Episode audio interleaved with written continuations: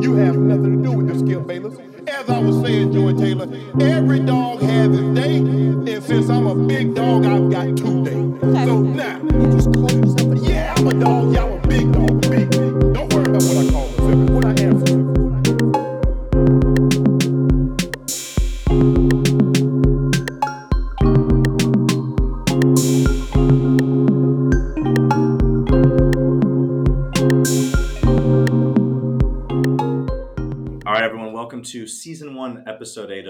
Nothing. Uh, we have Andrew back, finally back among us. Thank the Lord Almighty. He's back. The King is back. We're not worthy. he had a nice little he had a nice little run in Scotland. Uh, how wa- how was Scotland? Tell us about. I only saw pictures of you in the bar, so like I don't know what you did. Well, there was a lot of drinking. Yeah, Um, a lot of a lot of betting while drinking. Um, but sometimes you know, yeah. it's like it's like the, the the plays got bigger. I think as the trip progressed. Um, went to see Messi. Bet on Messi. That's- scored. yeah. He scored. Sick. Made me a lot of money. awesome. Um, and yeah, it was it was awesome. did you or did you not miss him score that? Okay, yeah. You, what, what happened But, with that? but the any the anytime goal bet hit. Okay, Did you so go to the bathroom? what happened? No, no, it was even worse. So Marcus, my friend Marcus, he, he's been on the pod. He booked the flight. Um, turns out it was to Beauvais, which is not Paris. It's like an hour where? from Paris. Beauvais. Okay, Um, it's like Paris Beauvais, so it's the wrong Paris. Uh, cool. we were freaking out because the flight got delayed. So we got there at like five. It ended up being like a two-hour drive, uh, a two-hour Uber, which was like two hundred bucks. By the time we get to the stadium, uh, the we take a cab driver to the stadium. He has some wonky credit card machine that will not take any of our credit cards. Oh man. It lasts like an hour. We hear yelling in the PSG arena. We hear this Oh. like the loudest screaming I've ever heard, and we're like, "Oh no, someone scored!" And so I like pulled it up on my phone, and it was a sexy Messi. and literally, we are just like so so sad. We get in like eight minutes later and catch the end of the first half. Yeah, that sucks. Um, and then luckily there was a there was a really sick Mbappe goal. So I Yeah, mean, you might have watched like one of his last goals for PSG too. So probably yeah yeah. Yeah. Um, he's throwing a fit now, dude, but he is just freaking being a little baby. Mm-hmm. Yeah, dude, that's sick. but it, it was awesome. Yeah, dude, Yeah. Well, we're glad to have you back. As always, got Xavier and Adam on the Glad to be line. Back. Yeah. we pretty good. Adam, First you, I think full had your best week. Yeah, dude. Yeah, man. Yeah, Got pretty much Got the everyone. foreign Voltron up in here. Oh yeah, dude. Um, yeah, so I'm gonna read a quick little disclosure, and then we will get into business. Um, so we are not in any way, shape, or form offering financial advice. Everything we share is speculation and opinion. So make sure you check your individual state laws, see if sports betting is legal or what options you have uh, in your state. If anyone you know is addicted to gambling, call the National Council on Problem Gambling at 1 800 522 4700. Uh, And we'll make sure we link that info in our show notes. Our lines are taken from BetMGM as of Wednesday, October 12th. Um, and I think we're gonna I think we're gonna keep it Wednesdays and release on Thursdays from now on. I feel like we just need to have a set day. So we'll we'll do that now. Um, and just a little update. Um, we are going to be donating the Degen parlay to St. Jude uh, if it ever hits. But we just thought if it hits, like it'd be astronomical anyway. Like we probably should have some kind of charitable aspect. we should just roll it back yeah. in next So week. yeah. So we're gonna be giving that away. It is um. Is it just National Cancer Awareness Month they, or Cancer Research Month or Breast cancer. it used to be? Is it just? I think it's just research now, right? I right? think they might have Or is it? I expanded it to everything. Um, I think they. I think they did. Okay. yeah, so we definitely want, you know, St. Jude's great organization. We definitely want to, you know, if when the Degen parlay when it hits and we make two million dollars on it, it's going straight to charity. Um, so yeah, uh, and we encourage you to do the same thing if you are if you are a Degen enough to even take the parlay with us every week. Um, but again, you know, one dollar bets are great for those. Um, Absolutely. So yeah, we're gonna talk some NFL reaction like always, some college football, and today we're actually gonna do college basketball preview, which will be pretty fun. Also, the day after we dropped the NBA preview, Draymond Green punched Jordan Poole in the face. and I was like, bro. I was like, if that could have just happened the day before, so we could Yeah. talk about it, that'd be great. But yeah, man, that was great. We don't really need to no, don't need to spend too much time on that. I think everyone's kind of beaten that horse to death. For but, sure. For uh, sure. It was pretty bad. I don't. I, I think he's gonna go to the Lakers, and I'm gonna have to accept it. But you know, Draymond jersey incoming? no, Oh yeah, Oh. no, big Draymond guy. no, no way, no way. Um, but yeah, so let's get into football. This was a pretty good week. I mean, like it was a pretty great week. I thought. The I mean, NFL as a whole, man. just awesome, dude. It's scripted. great, man. It's It it's it can't be. be real. so good. It's too good. There can't be something this good. I. Um, but yeah, Adam, let's hear. Let's get into it, man. I wanna- I wanna hear your takes, really dude. Yeah, that's like number Uh, one take from the week is just that football is awesome. Like, and it, I feel is, like dude. It every is year, the first few weeks of the season, we're like, oh, this is a weird year. Nobody knows what's going on. The system is is especially in college football, but we're like, the system is broken. Nobody knows what's Yeah. happening. And then by week five, you're just in it, and you're just like, football Yeah. is back. It's so I feel like that is three true. Or subsequent like weeks in a row. Oh yeah, three subsequent weeks. The Jags dominate the Chargers, and then the Chargers Yeah. dominate the Texans, and then the Texans beat the Jags. In three weeks in a row. It's like you're. It's like we live in two, three different universes over the course of three weeks. It makes no sense. So I just, I love the parity of the NFL is awesome. The level of talent and like young talent in the NFL right now is awesome. There's a lot to be excited about in honestly across most of professional sports. It seems like we're at a tipping point where there's a lot of young talent and we're in a good spot for the future. But the NFL especially, which does not include Bailey Zappe, who Jacob is shortly going to talk about being the next Tom Brady. Guy. Let, let me this stat just line. Let me read you this stat: 188, 188 yards, one touchdown. That's a Mac Jones stat line, though, Adam. Let him finish. Like- Let him finish before we, That before we is- educate. I mean, listen, he was 17 for 21. I'll give him that. But your 17 passes went for 188 yards, and you canceled out your one touchdown with a pick. But they What? got to win. Well, Mac They got to invented that. win. What Their defense also? Their defense Isn't the Lions team that is he or every single one of us best? claimed. We were Jacob. You were reading that ridiculous stat lineup from the Lions last week of how insane the Lions offense was, and then they just got shut out, completely goose egg. Oh yeah, I'll talk about that as well. And dude, I, but the funny thing is, like, we all bet on the Lions, I know. and like we had we had comments like, "Oh, dude, love the Lions picks. Uh, I'm definitely right on them." And I was like, "Oh yeah, this feels like a no brainer. No brainer. The over on this game feels like a no brainer." And then, of course, Yeah, yeah, It was- maybe the worst game it ever was I've ever crazy, watched. Yeah. Um, but yeah, so and then I don't know if you guys, have you guys heard the rumor that there might potentially be an entire NFL division in Europe. Have y'all heard this? Oh, I don't know oh, the validity of this at Entire all. Oh, But there's a oh, possibility yes. that they're going to put a division in Europe. What do you guys think about that? And okay, think about the implications of that. Okay, so I, I it's fresh on my mind because I was just in Europe. That means when football is over, when Sunday night football ends, at 1 a.m., 2 a.m., 3 a.m., we're getting NFL. It can just go the Yeah. whole day. Or we could have like some ama- like we could have it like Saturday maybe or like early Sunday. Like Adam, like we were talking, I think last week of like the 9 a.m. games are amazing because you you I don't I don't want to wait till 12 anymore. I'm feeling a little I'm feeling a little selfish, I'm Yeah. a little greedy. Yeah. Uh, it, it's it's dude, I would love that. I think um. I think they said 2025 is allegedly Yeah. the year it'll roll out. So like, dude, we're gonna get NFL in London, Rome, Paris, and we're gonna have the expanded college football playoff That's pretty It- sick. it doesn't get better than that. It's gonna be No, it's massive. And you guys don't even know. Y'all don't even know the struggle of the East Coast with the time. The times is a big deal. When you're on the East Coast and Sunday night, Monday night football Yeah. starts at 8 Oh, 20 man. p.m. I go to bed at 9. I get 40 minutes of football on Yeah. Sunday. It's brutal. And That's so a 9 a.m. game is Adam. just crucial for my well being. But yeah, so Sure, that would be huge. Oh. I tell you what's not good for the Jeff Bezos bottom line, which we're generally big supporters of, is two Thursday night football just absolute steamers in a row. So Yeah, dude.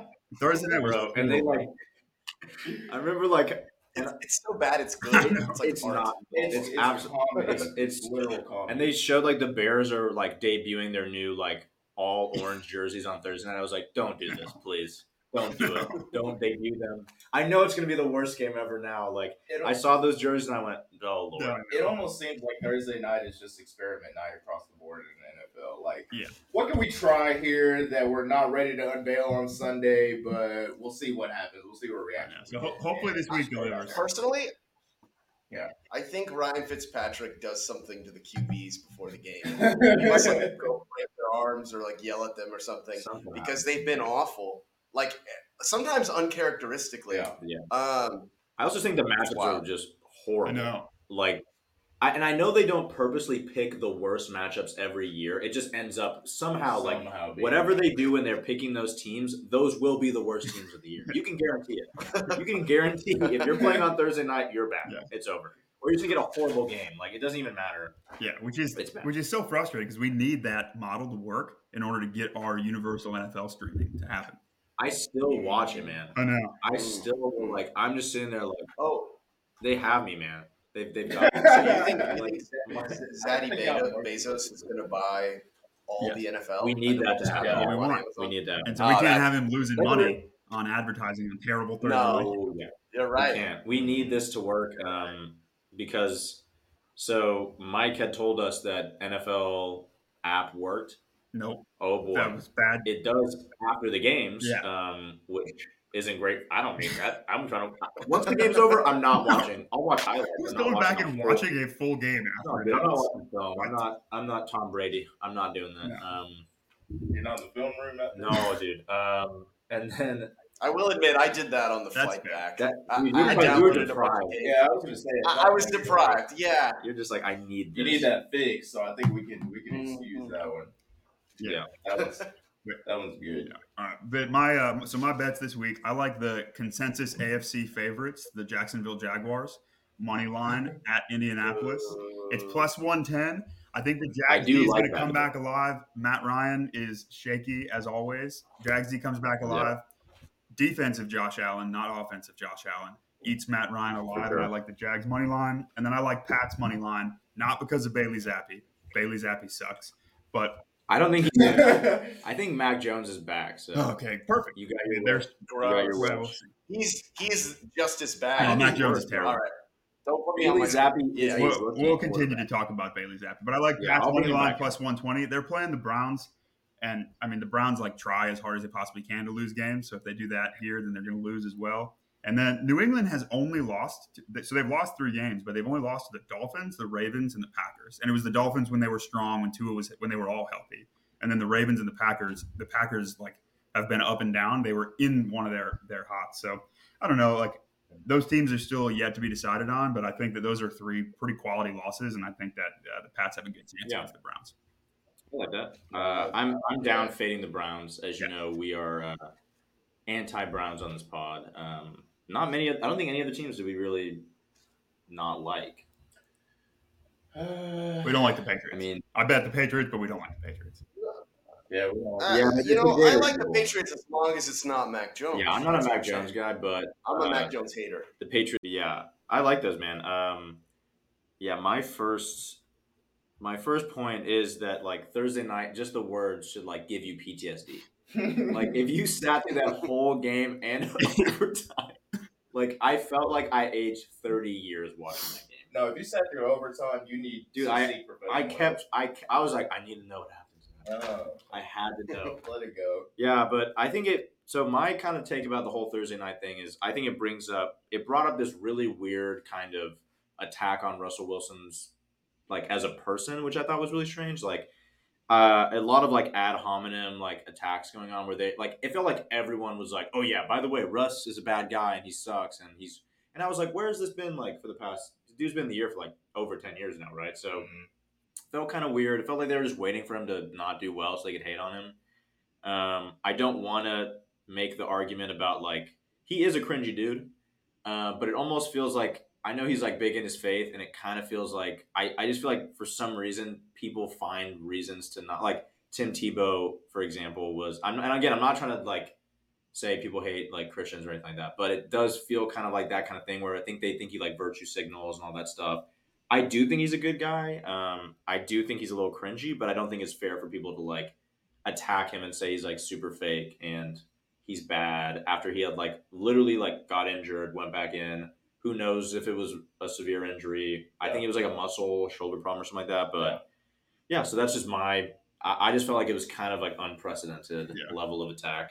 I, I think I'm, I'm I'm with you just as far as the I think people just like even if they're just the quote unquote good guy, I think Yeah. it's just fun to bash the good quote unquote good guy For sure. all across the board for whatever reason. Yeah. You know, um, I don't know. It could be the fact Well, that he probably doesn't partake in some of the nonsense, and maybe you know he doesn't he doesn't really have to partake in the into you know in the nonsense to to get the exposure that he's gotten. He's just kind of gotten it off his own merit and and good play at the quarterback position. But hmm yeah, I'm with you, man. I thought that you know he's not my favorite quarterback, whatever. But Yeah. as a person, man, I don't. I, don't, I think the off the field stuff For sure. leave it off the field. Yeah. So, I agree. Uh, there's no place for ad hominem attacks, but at the same time, Yeah, that Subway commercial is haunting. oh, see it's that? crazy. yeah, it is. It is spooky. like it's like inside the mind of like a serial It is killer. like- Like I, Jeffrey Dahmer level. Yeah. like Because here's the thing, man. Like Nathaniel Hackett might be a good guy too. Doesn't mean he's not a freaking weirdo. yeah, yeah. yeah. Like, like, Yeah, man, they got too many. They got too many weirdos. it's just for sure. weirdos. Nothing wrong. I'm not saying they're bad people. Yeah. They're just Something's up, weird. Oh, I love it. Unsettling. I love it. It is very, very bad. Unsettling. That's Uh, a great word. For One of my friends who she lives in Denver, she's from Denver, she's a big Broncos fan. She hadn't seen the video, and I sent it to her, and she was like, "That was the worst thing I've ever seen." Why did they let You him know, record I don't think she's gonna go to the games anymore. Like I, was, I, I, I almost was like, "You have to have seen this, right?" She was like, "No." I was like, "Okay, well, you're never gonna see Russ the same ever again." Yeah. Dude, I'm such a Russ defender too. Like it's hard, man. That was that's undefendable. He must be corny now. It's so tough. Ah, it's tough, man. Got. I mean, like you marry Sarah, you think you're not gonna become corny, but it appears so. Hey, man. Just Yeah, dude. Yeah. Uh, but yeah, dude. To Adam's point, uh, if there's a European division, the UK fans are already so good. Um, I don't know if you guys saw the chance that like the Giants fans had. The the Yes. English Giants fan is like shove that effing cheese up your ass. uh, it was, dude. It's awesome though. Like it was like they already made chance. They already have better chance than us, and they. It's like I'm so excited to see them have their own club and like. It's cool, but it is, it is weird because like they have affinity. Like there's a lot of people who have strong affinities for teams over there, so it'll be interesting. Like when you go over there, dude, people will just talk your ear off about NFL. I'm sure Andrew had a similar situation. Yeah, my flight back, all Packers fans. All Packers Yeah. fans. It was wild. It made no you. sense. And like there was a lot of um I know a lot of English who are Giants fans for some reason. I don't know. I met a lot of Bears fans and I met this one dude from Scotland who was a huge Colts fan and he was talking to me about Peyton Manning for like 12 hours. and I was just listening like, "All right, dude. All I was gonna say, I feel like the more like traditional foundational, quote unquote foundational teams, you know, Giants, Jets. I mean, uh, Especially yeah, for them. Giant, yeah, Yeah, I mean, they love Giants, history, so, like, Packers, yeah. like they, I feel like it just kind of falls in line with everything. For sure. got going The teams with history I feel like are definitely easy to cheer for. Yeah, no, no doubt. Uh, my No doubt. my good friend Colin, who uh, lives in London, he's a Texans fan now because uh, I was like, this is my this is my club. So like we share Tottenham, which is uh, you know the EPL team, and so I was like, okay, well, you know, we can share the Texans too, and you know, there you go. so he's got a Texans shirt. People are probably like, no clue who they are, Love that. uh, but it's cool. Like, you're not you're not supporting a bandwagon team. I was like, we're pretty much like Spurs. Like you know, we'll make it to the divisional championship, and then we'll lose in a heartbreaking fashion or something, but. And then beat but uh, yeah, so I'm really, really excited for um, the European division, especially in London. I think it's gonna be awesome.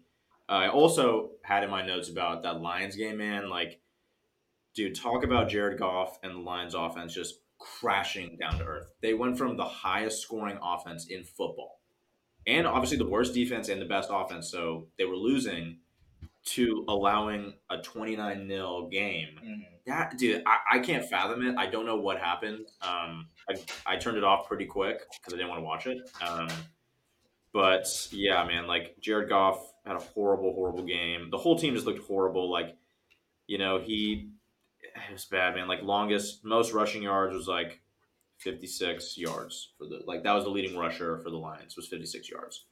Um, so horrible game. I don't know what happened. Um, but I will say Bailey Zappe uh, looked pretty good to me. Also, before we get in, before you, What the dog doing?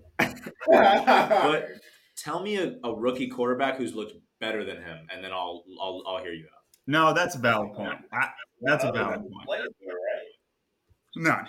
That's all I have to say. I mean, he looked good. I'm just saying, as a rookie, I think he looked really good, dude. If you don't remember Mac Jones now, and as a rookie, Oh. bro, he only throws five yards max. He doesn't throw down the field at all. Z- Zappe can throw the ball. Yeah. Um, I don't know. That's my only thing. I think Zappe's a way better prospect. He didn't have NFL receivers in college. Uh, he and he still led the NCAA in yards. So I'm just saying he's a baller. I I'm telling you, in five years, the Patriots are gonna be they just three peated. Uh, and you're and you're gonna be like Zappe, no, and Andrew and I are like, we told you, dude. Dude, I just have We to continue to Jacob, believe it's just not going to happen because it will hurt me to a deeper degree Yeah. emotionally than I can even bear. I think this is my favorite take Jacob's ever had. we agree on a lot of takes, but like completely agree. And as someone who just like loved watching Zappe in college, it's so validating just seeing him start an NFL I'm game. telling you, and like I think there should be some. Ma- I'm telling you, man, Mac Jones is gonna come and stink it up, Yeah. and they're gonna be like, wow, if only we had a guy on the bench who could throw the ball past ten yards. Yeah. So we'll see. I, I'm just saying, in defense of him, he's a rookie. It was his first full game, uh, and he almost beat. He almost won the first game in overtime as a rookie in like their first game since Mahomes, his last game. So I don't know. Not saying Mahomes is good, uh, but I won't admit that yet. He's getting there though. I think Mahomes might have He's thrown for more than 188 yards in his first full game. We'll see. We'll see. Who's Mahomes? Yeah, he's better, he's already better than Mahomes. So, um, yeah. Then I got some Dameon Pierce, some crazy Dameon Pierce stats. what we love to do. Uh, That's what we like here. So he has 313 rushing yards. 301 of those are after contact. Oh my god, That's all the yards. Dog. That's that's all of them. god. He had, Oh. What the dog he doing? is that- he is a dog. He doesn't have the dog in them. He is a dog. He um Yeah. he broke 17 tackles against the Jaguars, which is the most they've ever recorded. Like pre-recording, maybe there was more. That was the most ever recorded in the Are game. you serious? Wow. Yes, That's a ever real stat. Yeah. That's the most tackles Yeah. ever broken in an NFL game recorded by. Holy cow! yeah. Nobody will talk Like about it. Zero people will talk about it. A couple of weeks ago. Nope, the anti-Texans agenda. I'm agenda. telling you, man, they won't tell you. They won't. They don't want you to know that Jalen Pitre and Stingley are generational. I know. I'm And excited two, for two don't want points down. We're going to talk about more. Like, Dude, I was hearing, I was listening to the radio, uh, Big Disney, of course, and they were talking about how Sauce Gardner and Breece Hall are are the best off are the best rookies. The Sauce Gardner agenda is so I know. Uh, dude, and Oh, Breece man. Hall has one like- game, and everyone's like, "Oh, Breece Hall, Dameon Pierce been doing this all season." Uh, that I wish I wish they had your your brain cells, man. They don't. Um, yeah, I think Dameon Pierce is the steal of the draft. Everyone was whining when the Texans took Pitre and they couldn't get uh, Breece Hall, and then we got Pierce, which is insane. If you think about it, like we missed on Hall, everyone was like, "Dang, that was the guy." We missed on the running back this year, boohoo. And then we get Pierce, insane. Like I, there's no better draft than than Texans drafted. Like we said it last week, it's going to keep getting better. I think he should be rookie of the year. Um, we'll see though how things how things shake out. If, Bre- if Breece Hall has two more yards, I'll probably give it to him. So, um, Yeah. which is wild that the Jets get more get more media hype than the Texans. That's that just shows you the state of it, really. I'm telling you, man, it's the historic. It's the NFL, state, yeah, it's the like- state. It's just Yeah. new. It's New York, man. Like Yeah. it's It's New seniority, York. man. Yeah. It's And then- seniority. Um, speaking about the Texans, though, since Adam brought up the Metchie thing, I've seen 30 ads of him. I have. And I do think it's because it's Cancer Awareness Month or cancer Still, Week. But it is interesting. It that, is like a Adam, really good story. they listened to you and then they were like, "Oh, we should actually." Yeah, like, oh, we got a second round draft pick receiver who's battling leukemia right now. We just haven't talked Yeah, about you it think? one time. You think? Yeah. But I'm glad that they're doing that. I mean, I can't wait to see him. It's an awesome story. He still should be talked about more. Absolutely. They don't talk about him enough. Mhm. Um, Would you? And then also more Texans propaganda. DeMeco Ryans one of my favorite middle linebackers of all time. Uh, does not get talked about at all, dude. He is maybe the best DC in the league. He's so smart with his schemes. He's going to be an amazing head coach. He might be the Texans' next head coach after Lovie. I'm not saying Lovie should go. I like him, Mhm. but I think he could be the next guy up. Dude, young guy, uh, African American dude, defensive minded. Like he checks all the boxes of like what the league should want a head coach to be, and he doesn't get talked about at all. Um, but yeah, man. Well, and he's he's also like the first Texans, Yep. like, like Yeah. maybe like my the first player I was like a fan of. Mhm. So if he became head coach, it would be like this full circle. Like I'm old as 100%. shit now. Like I was kind of hoping we'd give him the nod this year, but you know, we got Me them. too. We got them. I like Lovie though. Lovie is. I like a- the is a idea of maybe keeping Lovie on as like a you know how they'll keep guys on is like what is uh what is Bruce Arians this year? What is his role? Oh, dude, he's not even. He's He's, like like an analyst. man. He's like acting. Yeah. He's still a head yeah, coach. because they're like He's still a head consultants or something Yeah. like that. Like, yeah, It's like um, Gary Patterson at UT is the assistant to the head coach or whatever. He's not a coach. Nah, bro. He's the He's literally the head coach, basically. He's coach. He's Sarkisian's uh, water boy. he's just Dwight Schrute. yeah. Yeah, he is, bro. Um, yeah, and then I, dude, again, I watched a ton of football, but Cowboys um, are legit. The Cowboys are legit. They're what now? The Cowboys are legit. All right. But here's my caveat. I don't think you believe this, so I'm not talking to you. I'm talking to Cooper Rush. The idea that Cooper Rush is even comparable to Dak is Stop it. the dumbest thing I've ever heard. Let me read you some some some uh some good old Rush stats for you. 102 yards, 10 completions all game. They only threw the ball 16 times, and uh, he had a QBR of 16 points. Like a Bailey Zappe type line right there. That's what that is. Exactly, but the difference is one of them is getting touted as actually good and winning games. So like this thing of this this whole idea that he is winning them games is farcical. Their defense is It's unbelievable. Their defense No, is he's just- playing out of their losing minds. I yeah, and I- AJ McCarron. Exactly, but Like it's like that. you don't if you have so but I do think you guys are in a prisoner's dilemma right now where if you play Rush and he wins against the Eagles, everyone's gonna be like he has to keep starting, and then you're not gonna win the Super Bowl, right? I'm not I think if you but if you play Dak too early and you lose, people are gonna be calling for his head, right? Yes, and I and I, I actually just had this conversation via text with one of my, my best friend, my brothers, Leonard. Shout out to Leonard if you're listening. Um, we, I firmly believe that uh, man, let Cooper Rush play until Dak Prescott is healthy. Yes, right I now, agree. there are still talks that he cannot throw a football. He can't even grip it. If he Yeah. cannot grip a football, that man should not be taking snaps in For an sure. NFL game. Um, despite what happens this weekend be- between you know the Cowboys and the Eagles, if Rush wins, Yeah. great. If Rush loses, I don't think he was really expected to be the reason they No. win a football game. Yeah. So I mean, for those those reasons alone, man, you as an NFL coach or coordinator or whatever, you put your best eleven on the field at all Mhm. times. For if sure. you have a healthy Dak Prescott, he's a part of your best eleven. Yeah. Yeah. And And, point um. Well, as a Cowboys hater, my dream scenario: Cooper Rush just keeps winning, undefeated in the playoffs. First round of the playoffs, Dak says, "I'm healthy, I can throw." Comes in, first round exit, like always. Ouch. Uh, no, dude. And then they're- I don't then they're want- in the I, super I dilemma. like Dak, so I don't want him to like. I, I'm fine if the Cowboys burn. I don't want Dak to. But go then they release that. Dak, and then the Texans pick him up.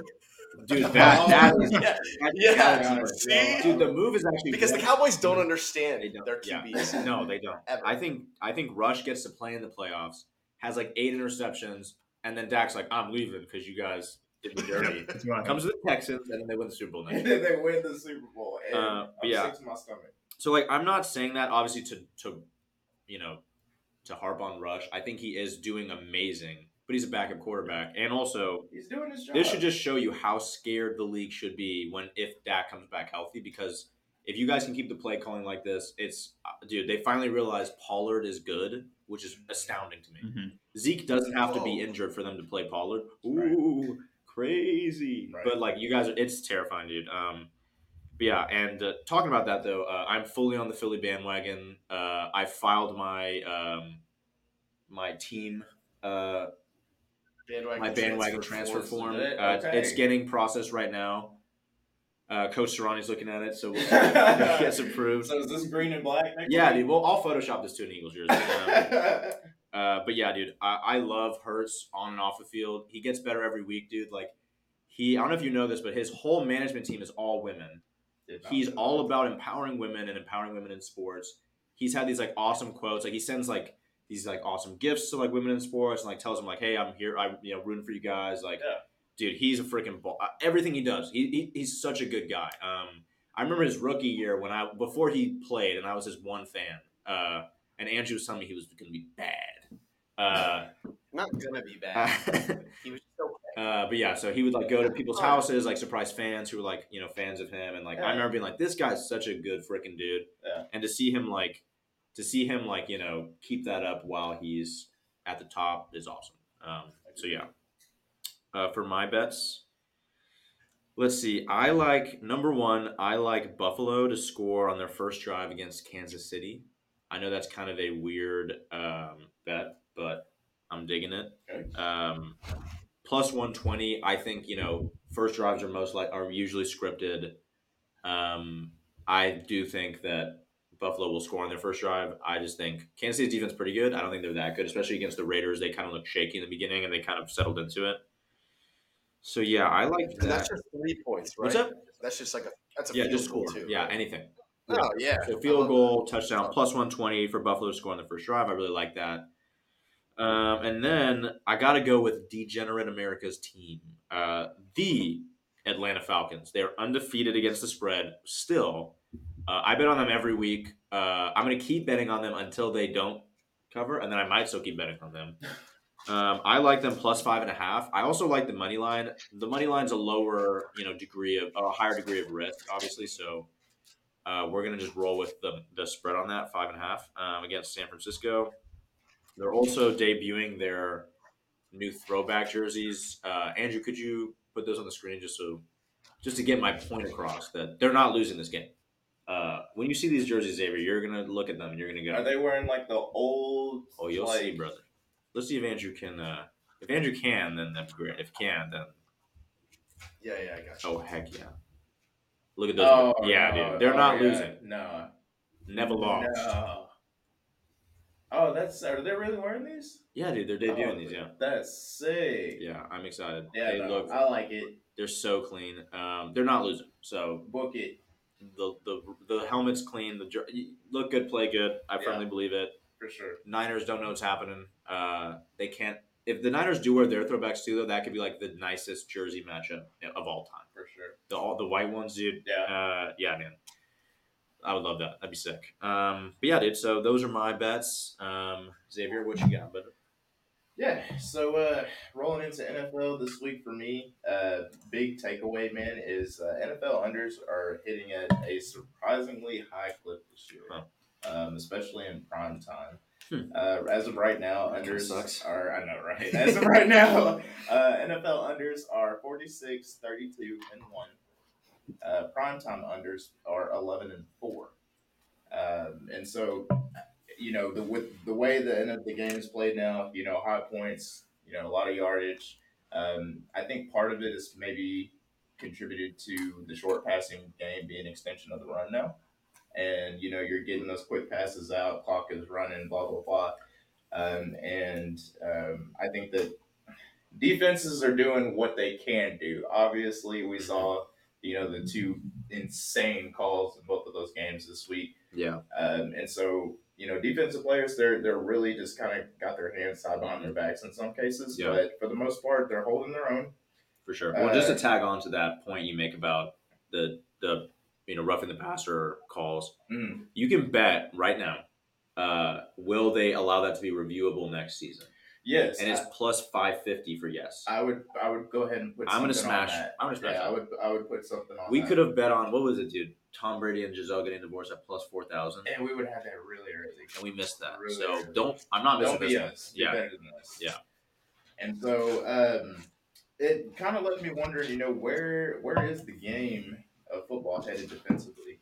Um, I actually saw a segment, and I can't remember off the top of my head who it was, um, but they were basically saying, could the NFL potentially get to where it's like practice and in, in a live NFL game, if you get to the quarterback, is it possibly blown? Nah.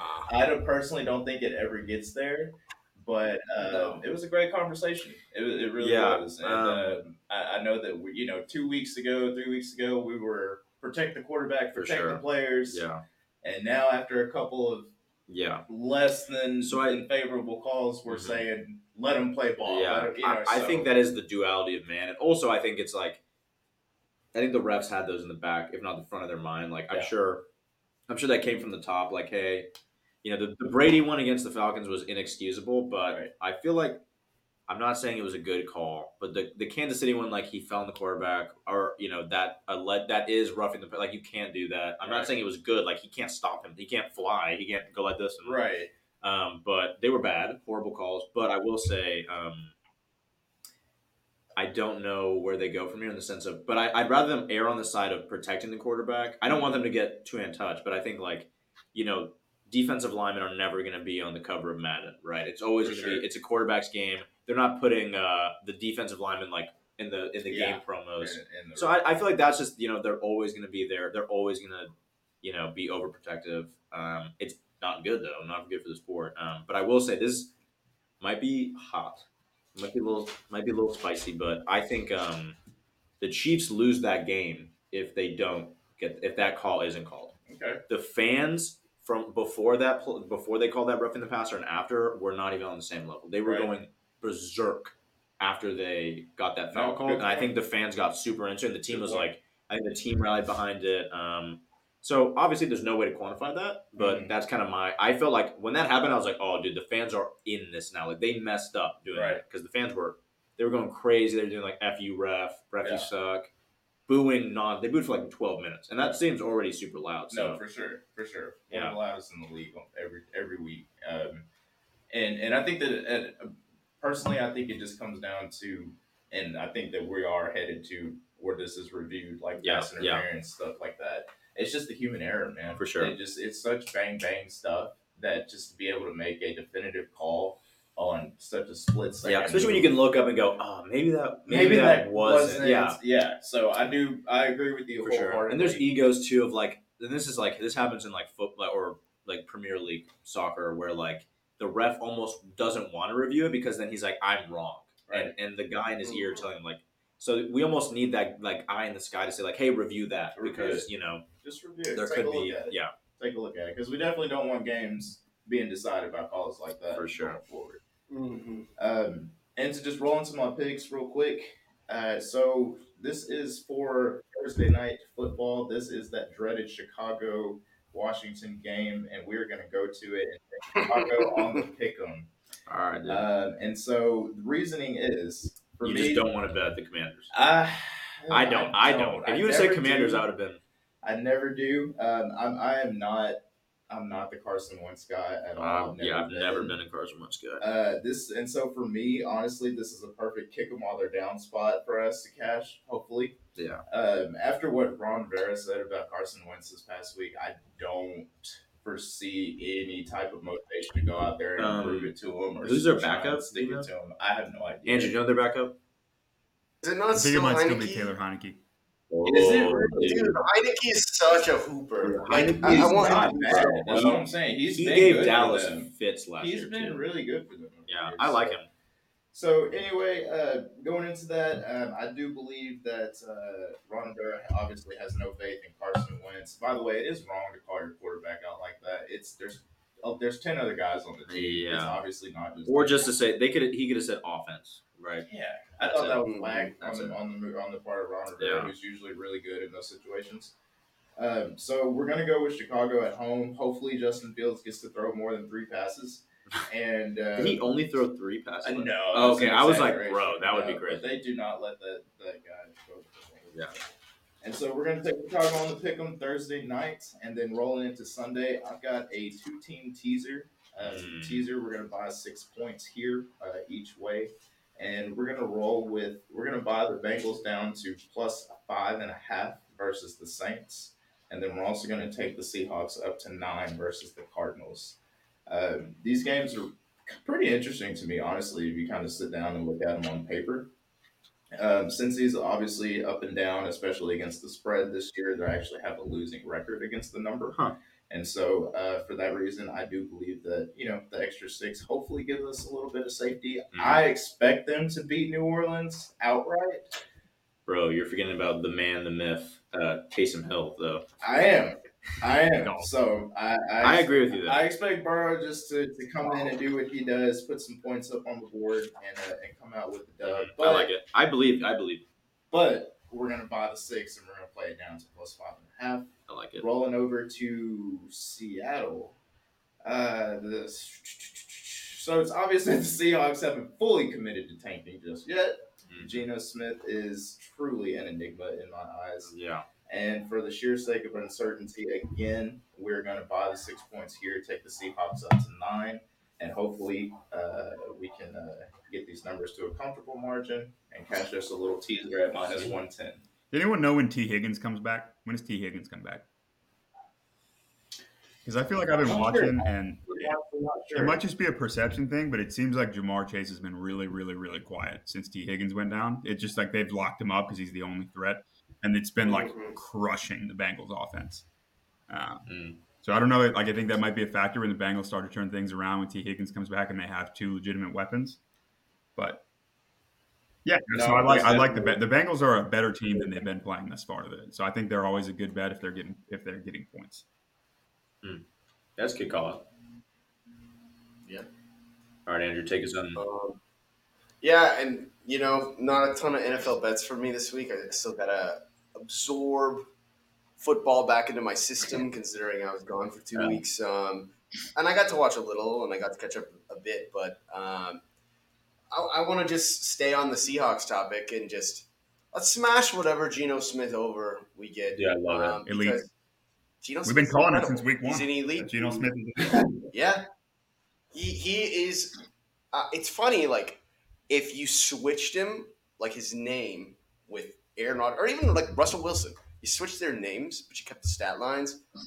He's an MVP candidate. Like he's ca- Yeah, he's, he's yeah. like he looked so incredible, even in the in the loss against. Bro, the he was like so. putting that in the pot, like Yeah, in the basket. on. Just oh, it was, Yeah. it Lockett It's also, insane. dude. Are we gonna? Pre- There's another thing with Russ as well. Like, who on the Broncos is better than DK and, and Lockett? I don't think they have. Like, Jeudy's a great He's receiver, good. but they lost uh, Patrick, so like they don't have the weapons the Seahawks do, which is crazy to think about. Like, I think that's something people aren't factoring in as well. Is like Lockett is so underrated. He might be he's one of the best wide receivers, and no one really talks about him. He's a Hall of Famer, right? He must be. Dude, ah, I mean, he's been so good Yeah. for so long. It's been like ten like, years now. He's probably got a better career than most guys who will make it, but I don't know. I don't know. I don't know how it works. Um, so I don't know. But anyway, Geno passing yards over. It's obviously not out yet. Um, honestly, I'll take I'll take some ridiculous numbers. Like if anything, give me a, give me like an alt number. Give me like three hundred yards. Yeah. It's probably like plus three fifty. I'm Do taking. you know what he threw So- last week? Smash Geno. I, I feel like it's usually like two fifty plus. I'm plus. kind of curious. I'll look it up. what what do we want to know? What he threw last week? Yeah. Last week Yeah. at New Orleans, 268 yards, three touchdowns, no interceptions, 139.7 passer rating. Easy. That's crazy. Yeah, so, so if, if I'm assuming it's probably like two fifty, maybe less. Yeah, I love that. I love Um, that bet. I- and yeah, he's that's been what I- consistently getting better and better. So his first game, 195 yards, two touchdowns, no interceptions. And then since the second week of the season, he's gone 325, 320, 268, all with 99 or better passer ratings. Wow. One interception and seven It's touchdowns in that span. Do, okay, do y'all remember this was in this must have been in like 2012 or something when Geno Smith in college threw for like 700 yards and like eight TDs against Baylor. Yes. It was like it was the game was like 70 to 60. Yeah, that was I like think. one of like the high. I, I don't know how there was a higher scoring game that ever. Yeah, no, Geno, that Stedman Bailey, Tavon Austin. I was about to say that Tavon. whole Oh, crew- Stedman Bailey. Oh, that whole crew was so much fun to It is watch. crazy. man. Yeah. Dude, For that's sure. insane. And then um, Insane. He's a baller. He's always been just. We didn't see it. Yeah. Or wait, actually, no, he went to the Jets. That's why. I mean, Yeah, no one. Yeah, that's unfair. one it's unfair. not ball to out the the Jets. Jets. I'm, I'm, I hate to say it, Yeah. man. Put Zach Wilson on any other team, Hall of Fame. Right? He's still. Dude, when he hit the gritty, I think last week or I was really like, smooth, man. I was like, yeah. not bad. really smooth. He's one of the few people that can do it. He's- I was like, all right, dude. Will Hunter, Zach Wilson. Yeah, for real, dude. Man. Um, hide your mom from Zach. Speaking of guys who like got their their hot start ruined early, how heartbreaking is the Teddy Bridgewater injury? Oh man. Dude, the Dolphins are It just just. feels so bad Teddy for Teddy B, for all the other players Oh, on that oh, team, for Tua, just for everybody. Yeah.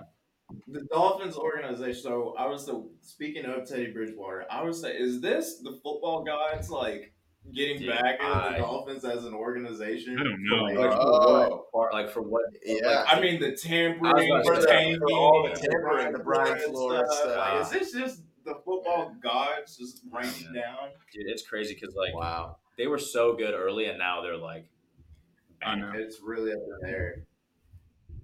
And the worst part of it all is their QB is like their third string QB, Skylar Yeah. Thompson. He wasn't even like a top five quarterback in the Big Twelve Oh. the last like three years. So it's insane that he's playing. Yeah, right he went now. to K State, right? It's uh yeah, K State, and I think he was at TCU as Look at them now. Look at K State Um, without him. So, Yeah. That's Right. um, yeah, great. All right, so um, that's NFL. Fun week. I'm I'm excited for this week too. Um, things from the bye week start rolling in, but you know. No. Uh, all right, cool. Let's get into college football. Um, Xavier, I'll let you start off. Yeah, um, I'll, I'll go quick. So I, I'll let the I'll let the college the real college football experts do their thing. No, dude. Uh, pick number one, we're gonna go with USC money line plus one thirty versus Utah. Yes, this one's gonna be on the road. Um, I do understand all that. Uh, it is gonna be a real road test for the Fighting Lincoln Rileys of SC. Um, I don't know. I think that that offense can continue to fire versus a really solid Utah defense. Um, but that Utah defense is coming off a really lackluster performance versus UCLA this past weekend. hmm Um, I do think that uh, SC can stay down. I think that they've got some really, really awesome weapons on the perimeter, um, specifically Addison, the Pitt transfer. Um, and so I do look at them to come away with the dub and plus 130 with this SC team. Yeah, I like it. I got to take a shot. Yeah. Um, and so we're going to roll with SC on the money line plus 130 versus Utah. Second play is Penn State, Michigan under 52. I like that. Um, reasoning. I do understand that uh, Michigan they've been insane offensively this year. Um, I think they they might have. I think they've kind of obliterated the over in almost every matchup thus far.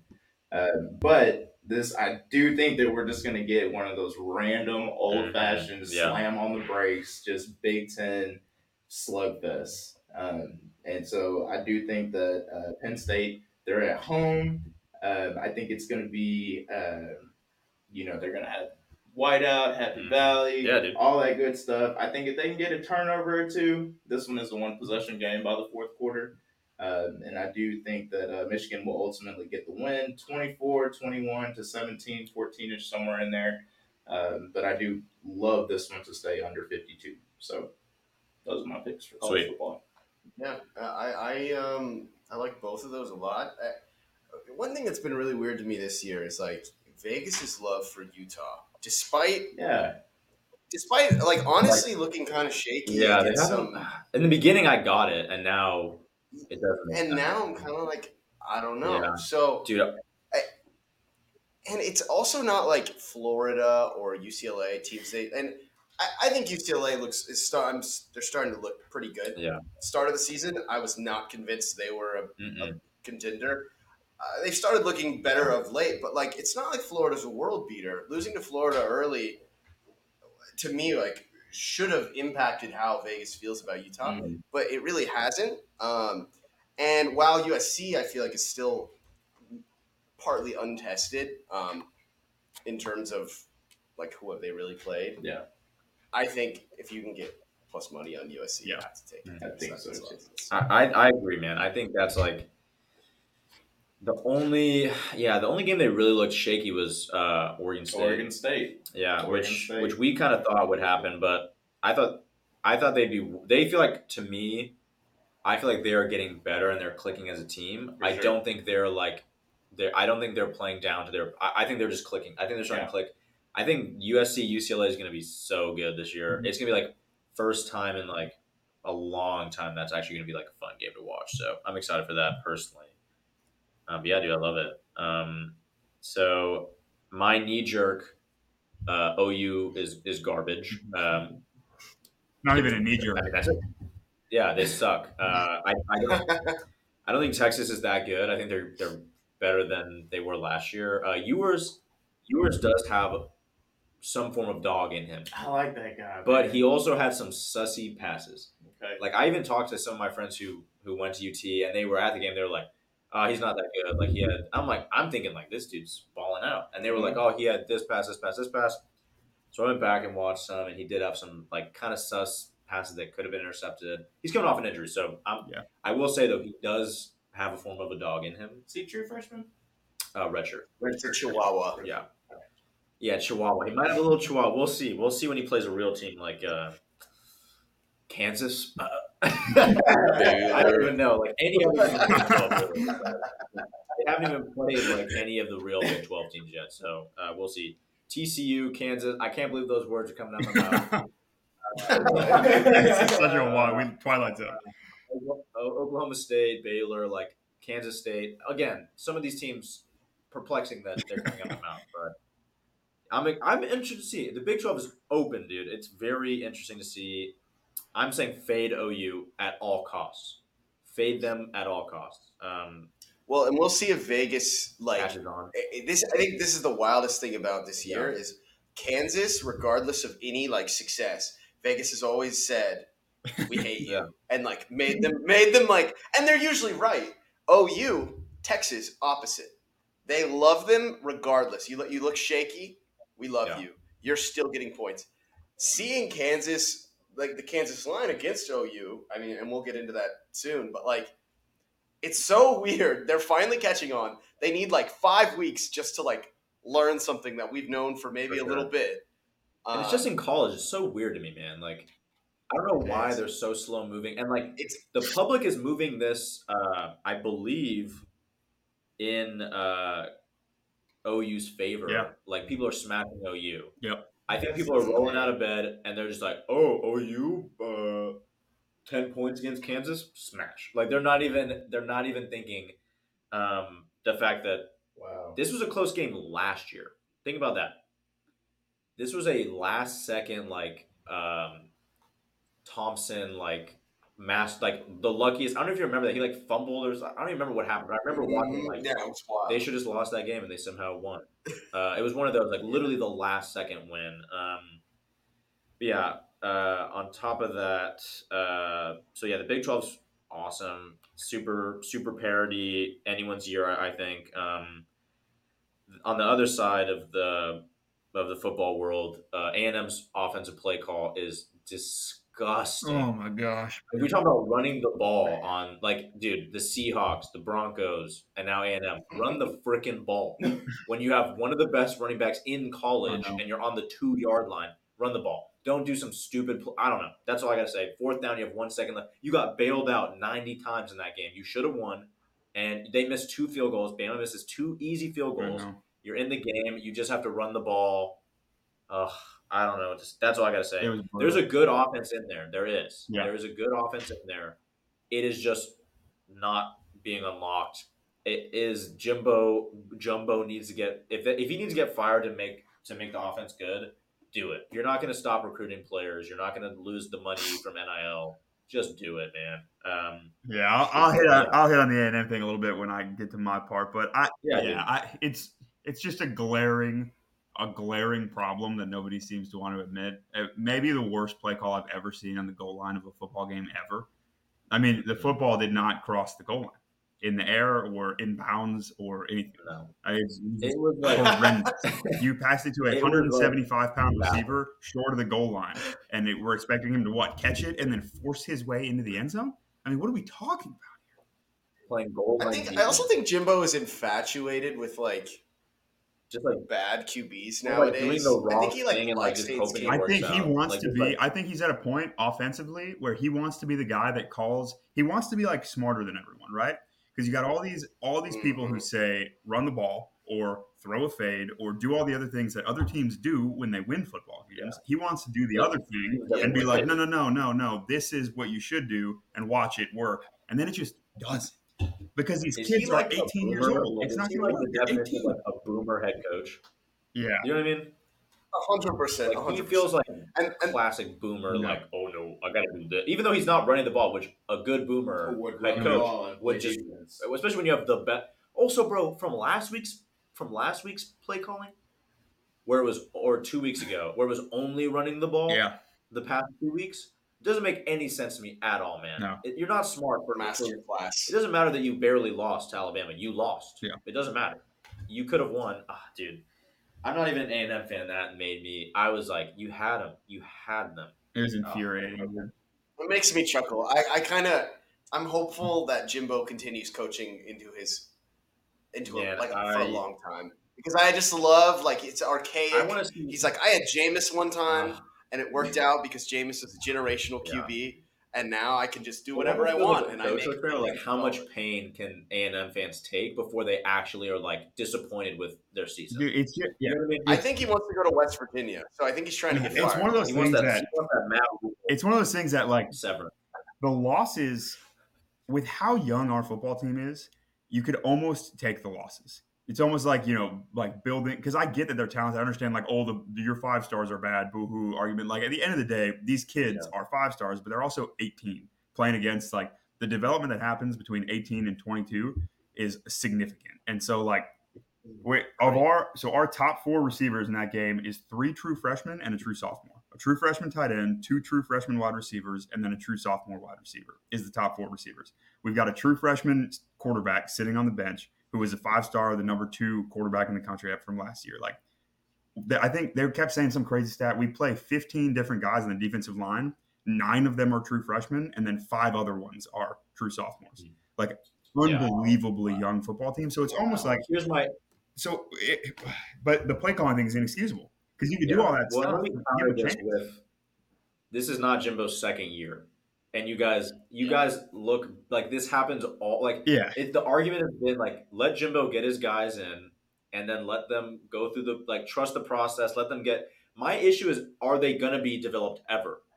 And I See, don't think I- they will. the problem is that it's a weird deal where because it's not the it's not get the right players in the system. Like everybody acknowledges that these are his players because he recruited them. Yeah. But for whatever reason, we hit like a weird lull where we had a lot of talent and then they're all gone. And like we don't for whatever reason we didn't figure out how to have Yeah. like a steady flow so that when guys like they do at Alabama every year or Georgia, where you know when twenty guys go to the Yeah. draft, you've got like sophomores and juniors and seniors now who step into those positions. We just lost a bunch For of guys to the draft and It's it's a just bunch of true freshmen all of a sudden.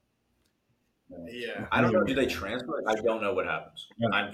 We Well, need- they they're top ten classes every Yeah. year. Do, Like do like guys even transfer? Like I genuinely, I genuinely don't know. Yeah, I'm no. unfamiliar with their game. I don't know. I actually don't know like They what happened to these. become I don't know what happened to the the sophomore and junior class either. I mean, a lot of transfers. But I feel like like, guys like Ricky Seals-Jones Jr. or whatever the frick his name Yeah. is, uh, he played for nine years. So I'm like, at the, sa- at the same time, I'm like, he they have guys who like 29 won't when his die. Yeah. Or like Tannehill played for like six years. So like you have, you have you always have these like couple of guys who won't die and they won't leave, and then you have everyone else is a baby. yeah, I don't know, like how does that how does it, it, happen? it makes I no really- sense. But we just it's Say- it is as simple as I we just need an that. offensive coordinator. We just need an offensive Yeah. coordinator. Oh yeah. This team next you year, need a same good offensive talent, coordinator. offensive coordinator. There's like no other missing. piece. Let me tell you his Huh? name, Adam. Jake Sure. Spavital. I don't. uh, Wow, actually, yeah, Jake Spavital makes the, your offense look good. Like, he, even- yeah, he'd actually who that be a big upgrade. Oh, he was the guy who like was after Johnny at A and M and like kind of stuck to ass. Yeah. yeah, but uh, I feel like he he'd, he'd be an upgrade to Jimbo. so Matt Rhule's on the market now. Uh, OC. He's I, I do not want him as a head coach. negative. No, You no, don't no. want him Offensive OC coordinator. either, bro. Negative. He has negative offensive. you offensive you don't want game. to. Uh, Bob is coming. I promise you this. I promise you. Bill O'Brien's coming Dude, no. to your team, and you're gonna have to watch it happen. I don't even want to. I'm not even. I'm an EMU fan. We can move on to Eastern Michigan. Yeah, that's cool. Oh, Um, yeah. My next point. Respect. My next point. Very simple. I f with Tennessee. I said Yep. it. Me too, bro. I I've been it, saying it. All right. Yeah. Hendon Hooker. Aaron Foster, Yeah. Tennessee. I f with them. That's all I gotta say. Um, DTR and UCLA are legit. Mm-hmm. They're very fun to watch. Um, that's it. Again, simple. Uh, and then okay, this is a really fascinating statistic. So, Marcus Freeman, zero and three before converting to Catholicism, three and zero after converting to Catholicism as the head coach of the biggest Catholic university in the world. Is that a coincidence? Is that sacrilegious? It can't be Uh, a you coincidence. know, so at He'd be better first. I thought it was. So when they were 0 and 3, and then the headline came out that he converted to Catholicism, I literally thought to myself, How funny would it be? wow, they were gonna fire him, and he said, "I'm Catholic." That bought him six more games, and now he's winning. But it's like Dude, I don't know, man. picture You, you can't lose to Marshall and not be Catholic. You are Yeah, you're that's a good fired. point. Otherwise, Good point right they sat him down. They said, "Look, man, there's there's two ways this can go. You lost you lost to Marshall. There's two things that can happen now. A, you convert to Catholicism. B, you're fired. That's it. and we damn you to hell. It's that simple, man. Uh, I just think that's one of the funniest, like, most random statistics that like I don't hear many people talking about. I actually did not know that until I saw that. It's just such a weird. It is just a weird thing that like I don't even think people would think to like look at. But yeah, No, anyway. no, no. do, do we think Brian Kelly was Catholic, or did he, or No, did he have he good enough he record? was, I'm sure. So they, yeah, Brian yeah. Kelly's the fakest man alive. Like I'm sure he said, You win nine games, you don't have to be no, Catholic. that's true. They don't care that fine. Uh, yeah, yeah. But yeah, so um, let me get into my picks now. Um, Kansas plus nine versus OU. You heard me say fade OU. I like the money line too. If you're getting plus money for. Kansas, do it, man. Uh, very close matchup last year, like I said, uh, when OU was actually good or decent. Um, TCU dropped 41 points in the first half against OU when they played them. Uh, and if you watched K- uh, Kansas and TCU, you know that was an amazing shootout, one of the best games I've ever seen. So you just know, like, that by the transit property, which doesn't always work, but Kansas should be able to hang up points on OU like everyone has. Everyone's made them look like they don't even play defense. Um, so you should just think, I don't think OU's beating them by 10 points. That's all I got to say. Um, not with that offense, not with that defense. Nothing's working for them. I think it's going to, when it rains, it pours, it's going to get worse, in my opinion. Venables isn't going to suddenly learn how to turn this thing around. Um, and then I got my boys, uh, Michigan. This is a, home, a slight, slight homer pick. I also like the bet, but this is a slight homer pick. Um, minus six now versus Penn State. Um, Michigan has been rolling, uh, and I thought they've had two past weeks. I've been worried internally. I told Andrew this. Michigan will historically have a really bad game against a bad opponent. Like they'll, lo- I thought they were going to lose to Iowa. I told Andrew, I picked Iowa in the pick'em. The only time I picked against Michigan because I believed, Yeah. this is the time that you know we're going to lose to some scrub. Right. Uh, and it, that's they just they have this clock where Harbaugh will just lose to this bad team. I thought it was coming, and they kind of like showed me some resilience. And I just believe at home, it is the maize out game at the big house. You're not coming in. I, I, the crowd's gonna be crazy. You're not coming in, and you're not coming in and winning. That's what I, I just wanted to say. I wanted to correct myself earlier because Yeah, yeah. before you said that, I did say that Penn State was at home in this one, and this is an away game. It is, Penn yeah, State, it's, and it's so it's like the biggest. there. It's like the equivalent of the white out of Penn State. Yeah. So like you know, everyone's been wearing that ugly yellow, which is one thing, but also like the fans are gonna go crazy. It's at the big house. They're not they're not gonna lose, and I think they win by at least a touchdown. Um, so yeah, I like it. that's those are my picks. We can go Michigan and Kansas this week. Let's do I like that. So okay, uh, Jacob. Yeah. I didn't realize they had a maize out game. They do. Maize is another word for corn. Can Nebraska legally sue? Yeah, Like I feel like that.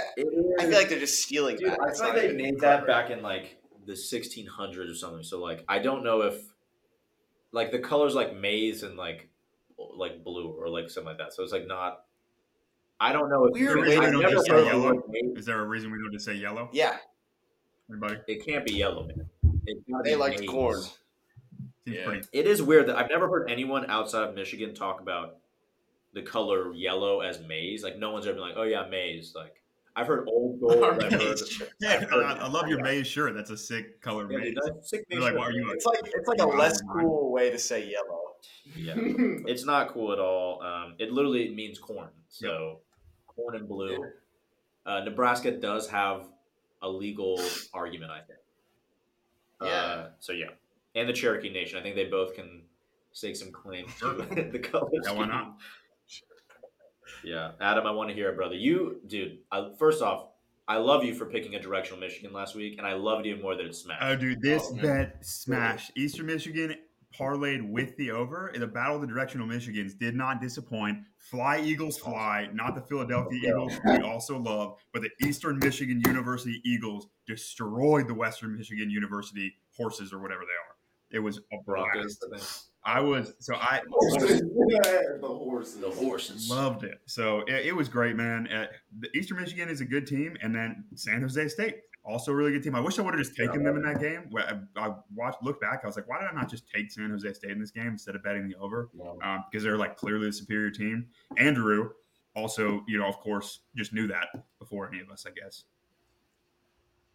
I got that future plus twenty five hundred. Yeah. Just knew that San Jose State was good. Knew about Chevan Cordeiro long And- before I ever saw I'm excited for it. Dude, he's been around Yeah, for he's- so long. he's man. He's He's like like 30 pre-COVID. Yeah, yeah. He was Cole McDonald's backup at Hawaii. Like his like seventh Andrew year of eligibility. Andrew might go like could go ninety percent on futures that we picked like very beginning of the Yeah. season, and like these are value futures. These are not. We were not picking the favorites. Like we, if I wanted, to, like we weren't saying, oh yeah, Ohio State's going to win the Big Ten. Yeah. No, we were not saying that. We were purposefully not doing that. Yeah. So if any of these hits, the Kansas over smashed, which I have to remind everyone, Andrew called that, and we all took it as a team. I I begrudgingly took it, and uh, it's it, it hit like Week it hit. three. the- yeah, yeah, dude, Week three. that's Yeah. Crazy. Andrew, again, return of the king. We're glad to have you back. Yeah, I mean, it's just a whole nother level. I'm over here, like, just researching the Eastern Michigan Eagles and Chevan Cordeiro at the San Jose State, like, the night before, and Andrew's known about it for months. But so those both smashed. That was, I had a blast betting those two conferences this past week. Hendon Hooker's a bad man. I really, really hope Bryce Young plays this week. I'm extremely excited for the Alabama Tennessee Yeah. game. Alabama, no question, a different team with Bryce Young at quarterback. It's going to be really, really fun to watch if he plays this week against Hendon Hooker. That has, I don't think Bryce Young will win the Heisman because of the injury, but if Hendon Hooker beats him, like huge Heisman storyline for Hendon Hooker. So I like that a lot. Um, I'll skip over the A&M stuff because I've already gotten angry enough. But yeah, the Kansas is a consensus. I like the Kansas money line. It's plus 260 right now against Oklahoma that got dominated. I mean, dominated. So I don't know. To me, that's one of those that you put money on it, and if it hits, great. You make way more than you probably should, and if it doesn't, you're like, okay, Kansas lost to Oklahoma, and I lost a little bit of money, whatever. Yeah, for real. Um, so that's an easy one to take, in my opinion. Uh, by all accounts, TCU is really, really good, and that was a super tight game. So I like that a Yeah. lot. Um, and then I like Vandy plus 38 and a half because that's just a ridiculous amount of points to give any football team. Uh, it's minus 110 That's what I thought last week too with both of my picks. That's a good I just want point. you to know. That's a good point. Um, I want to go back, though, to the Vanderbilt coach's quote about being the best team in college football within the next five years. They will be. go. That team's not going to get beat by 39 points. Um, that's what I like. They're built. They're built. They're built. They got- They're built very different. Uh, and then I like that. Thirty-seven points. Yep. Borderline delusion. and then I like uh, with the Hendon Hooker thing, I like Tennessee money line, which is plus two thirty right now versus Bama. It's at home. Tennessee is going to be absolutely rocking, and Bama struggles in yeah. away Yeah. games against underdog teams like that. So I think Tennessee plus two thirty is an easy money line to take. Dude, I All love They right. did. We're getting out the hood with Adam's picks I know, this dude. week, man. I love it. That's awesome. Tennessee's crazy, man. Like to think that Heupel, people. Okay, so Josh Heupel at his last two jobs, people, the the fans of those teams wanted him out. Like he was gonna get fired, and he failed upwards into Tennessee, where he got all these sexy transfers in, and now they just look Yeah. incredible. And I've never like. It's so convincing. Like they are such a convincing team when you watch them. Like that Pitt game was a banger. All their games have been bangers. Hendon Hooker's just like Yeah. Yeah. insane. I have with them. I am. It's I, see, but do you feel weird because every year everyone like the media like fake f's with Yeah. Tennessee, and you're like, okay, I know that's not true, and they lose to Georgia State, and you're like, I knew it. Right. This year it just feels different, and I don't. I, I like it's just they're actually doing what they're supposed to. They're blowing out bad teams. They're beating Yeah. good teams. Yeah. Um, and it actually feels like they could beat Oh, Bama. I don't want to be. I don't want to say that. I'll I think, by I think this is like the first time like they have like a fake rivalry where like they think it's a rivalry and like Bama's like we own you. Yeah. Uh, it's like that Joel Embiid meme. You know, it's like Yeah. this ain't a rivalry. Like they always beat our ass, which uh, I sent to Adam in fantasy because I always beat him. That's true. That's a fact. Uh, but Has my uh, but it is like one of those rivalries. Like Tennessee's like, oh yeah, Bama's our rival, and, and Bama's like, we don't care about you, little bro. Uh, but this year, this year it feels like I, dude, if I was Alabama, I'd be like, oh lord. It's almost like OU and Baylor were like, OU Baylor would think OU's a rival. OU's like, no, you're not, bro. Yeah. Like, and then but the Yeah. moment Baylor gets good, OU's like, uh, row, row. Yeah. Like they don't. You never want that to happen. Same with UT and Baylor. Like it's just like or UT and TCU. Like you never want those teams that you've always just like nuggied to to actually be like, oh man, they could whoop us this year. Yeah. I was gonna say just real Mm. quick, just to keep harping on Tennessee, man. That I was so impressed by their offense, and I mean, I think they're they're right now. I think, and anybody feel free to jump in and correct me. I think they're operating at the highest clip as far as snap count in in the nation this year. And I believe you. the way that they were able to go, go, go, go, go, but then in the fourth quarter when they had the lead and they just needed to run clock, they were able to almost immediately just hit the brakes, continue to run their offense, but at you know Yeah. they were you know they were eating the entire thirty second play clock and then running a play and still getting positive yards. Like they didn't have to keep going full throttle like you see some of these Yeah. teams do. And so I was just really impressed by how they were able to, to get in and out of their, their tempo. man. Yeah. This this Tennessee offense is scary. Mm. Like it really is. Yeah, it is, yeah.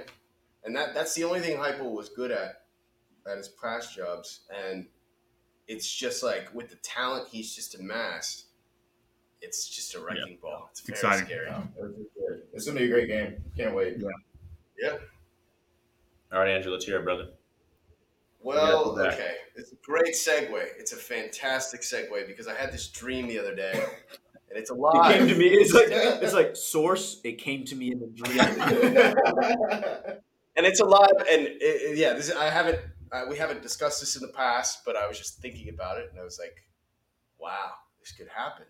And it's like more than legitimate. Like it, it's realistic. We could have an all orange team college football playoff. We got Clemson six and zero, Syracuse six and 0, 5 and zero, Tennessee five and zero, Oklahoma State five and zero, Illinois five and one, and they look pretty good. Like their loss is pretty fluky. yeah. Texas four and two. I don't want them to be a part of it. It's but you know they did just blow out Oklahoma. So Ugh. All orange team playoff? now here's what I'm saying right here. We we we ask our bookies to do all orange team playoff odds. I don't know what it is. It's got to pay pretty well though. Um, and I'm you know what I'm like just a massive fan. So I'm gonna be rooting for this the rest of the year. I, I don't really want an orange team to lose from now on, except Texas. Texas can Mhm. lose. Well, Plenty. they're not. That's fine. They're not like- part of the dream. They're brown. They weren't in the dream. I just like remembered they were I orange, and I was like, wouldn't- I ah, might as well include them. Is this your version of the I have a dream speech? Like you're like, I think the breaking news is that all of Andrew's picks now just come from his dreams. Like this whole time, he was nine and one through three weeks based on his own dreams. I mean, hey, could be worse. But segueing into my first pick, um, I'm kind of high on Clemson minus three and a half. I, I think it's it's weird, like the amount of hate a Clemson team that got ten or eleven wins last year got for have, having a down year, winning ten games with a honestly a QB who just could not move his feet at all, and DJ Ugalele. Uyunglele.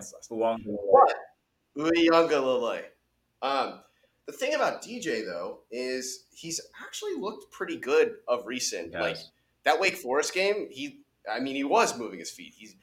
I think there's a lot of truth to what Dabo said. well, it's funny you said that because uh, DJ's actually in the waiting room of the podcast right now. Not really, but he will. I We're gonna we're gonna bring him Dang. on. I was serious. I was like, Oh, okay, later. We're gonna ask him about try to Bojang. He stopped I- so much Bojangles. I will do that. Yeah. He lost like 30 pounds. So like, He said all he I ate last year was to, like- Bojangles. I can't blame the man. What else is there to eat in in, in wherever? I don't- now? dude, It's Bojangles is- Alabama. We're probably never gonna get a sponsorship bad. from Yeah. Bojangles. It's not that good. Bojangles is not that good. Dude, I stopped. We stopped. I think. I guess it was Alabama or some somewhere. Correct me. Do they have Bojangles in the Carolinas? It's a Carolina know. thing. Bojangles is Carolina. Okay. yeah, yeah. It's, a, it's like a, it's, yeah, so it's we stopped at Zaxby's, right? Bojangles, and I thought sounds funny. Mr. Bojangles is a song I like, so I was like, oh, gotta be good. Probably the Yeah. worst food I've ever It's not good. No. It's not good.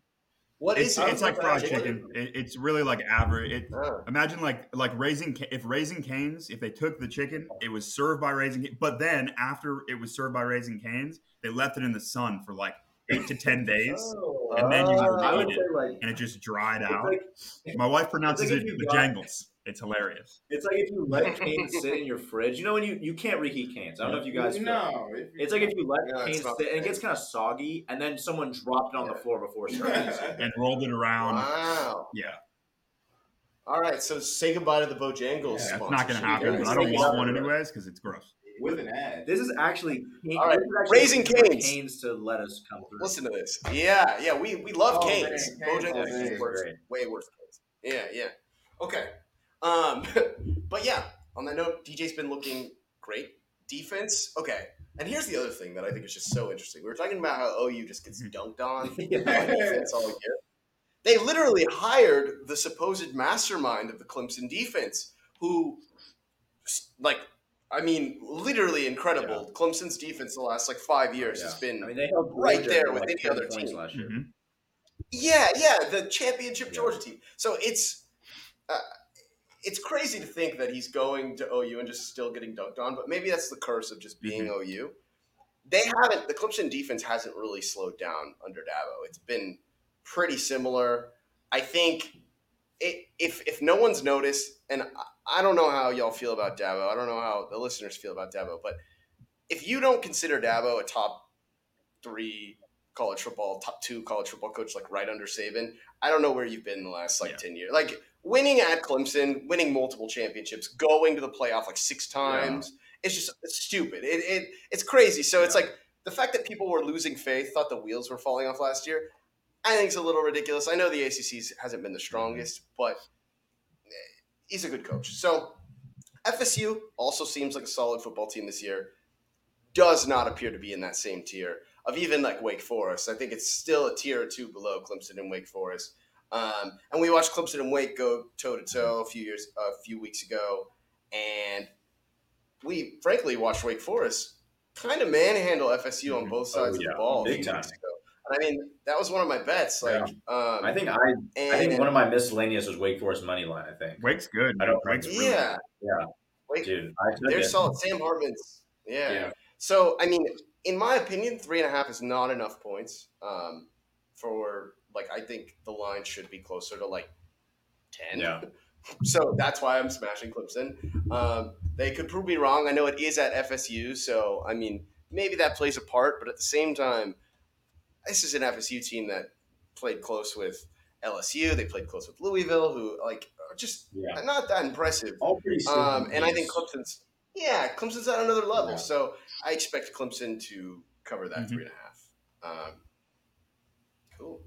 And then for my second pick, um, it's a Mississippi State over uh, six and a half first quarter. Mm, Mississippi State's awesome. I mean, I, Love it. I just Mike, Mike Leach is crazy. that feels like Uh, the college, uh, the the child's college tuition bet of the week. Like that feels like Yeah. that feels like it's matched to me, man. Like that sounds awesome. I love. Okay, so it's bad, and maybe it's just like me as a Gen Z, like uh, the instant gratification thing. But I love a good first quarter uh, team over because it can just it can end in the first play of the game. No, Um, you're right. You're absolutely and- right. and Mike Leach, uh, dude, he scores. Like I was, I was looking over some of those games. Uh, they were getting at least fourteen in a lot of the, those first quarters. And Kentucky, while I mean having a pretty decent defense the last few years, it's like they've allowed a, T, a TD in the first quarter of the last three games they played, and one of those teams was Northern Illinois. Mm. So while I think they're def- they're decent, they haven't played a team outside of maybe Ole Miss, who's still not as good of an offense as Mississippi State.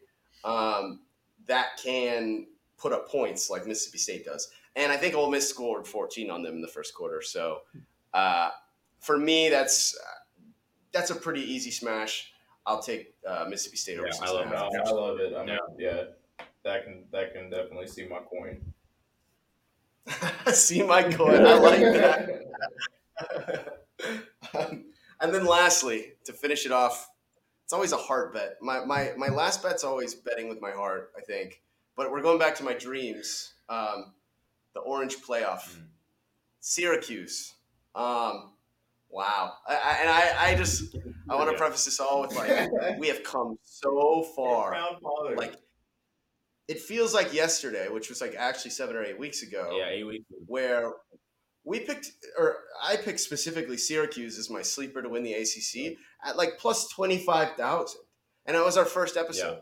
And here they are in week seven, favored against, like, favored by three and a half Yeah. points against an NC State team that everyone was saying was going to sneaky win the ACC just because they beat Clemson last year. right. I, I don't know what the odds are now. They're probably not as good. Definitely not. But, like, uh, I mean, we got to keep riding Garrett Shrader. It's We like, have to. we have to. he's a high. He's gonna win the Heisman. He is. Um, and this is Well, this is the first. This is the first game where the national media will pick it up, and then like, like Yep. it, it's going to be like you know Hooker and and and Shrader. I think are going to be, and I think DTR. I think those are going to be the guys. Who, it's like CJ Stroud is who the media right now is saying is going to win. But I think when Yeah. Michigan blows them out uh, sixty to zero, um, then I think people will be like, oh, it's Hooker, uh, Shrader. This is his coming out party. I think. Well, okay. At what point do you think the media stopped? Because I, I, really did feel like for a while you had like the RG threes, the Lamars, the like the, the guy at the team that the Johnny Manziel, the guy Yeah. at the team that's not like spectacular Yeah, that's not going to win. He's just carrying them to like ten wins. When did the the Heisman become an award for the best player on the super team? Yeah, the Ohio States Yeah, and the I Bama's don't of know. the world. At the O- OUs, it's like because I did feel like that was a recent thing, and that might have a lot like to do with social DeVonta? media. feels like post Kyler was when it was just was when it was just like okay, which Alabama player are we going to give it to, or which Ohio? Yeah, exactly, exactly. You're right. Exactly I, I was gonna say, I, I feel like DeVonta, man, that year with De- DeVonta, and then like because Mac was also a finalist that year, Yeah. was he not? And disgusting. dude, ridiculous. I mean, Was it ridiculous. was, was and then um like Chase Young and and uh Yes, um, yes, Chase Young was Burrow, and it was kind of like Burrow totally totally undeniably deserves it. That was one of the But it is kind of like Sure. okay, we're gonna get, and even last year, like Aidan Hutchinson, again, I like Michigan. Yeah. I like Hutch. I'm with He's a great player. I don't. It's like there were guys who should have been up there. I, you know, again, he's a great player. He deserved to be up there, but it's also like okay, so we have like all these guys just on the playoff teams, right? Right. To the point where we're picking like defensive linemen to go to the finalists versus like, okay, what about Bailey Zappe, who has again Bailey Zappe uh, propaganda, but it's like it is like okay, You how are we going to actually Yeah. quantify who the best player is when it's like it's like the MVP in basketball. Like it should be the best player on a team that would be like literally like wins above replacement, a WAR score in, in baseball. It's like who has the biggest WAR rating in sports. That should be what it is, not you know. Like, if you take Hutchinson off the field, is Michigan's defense bad? No, they're not.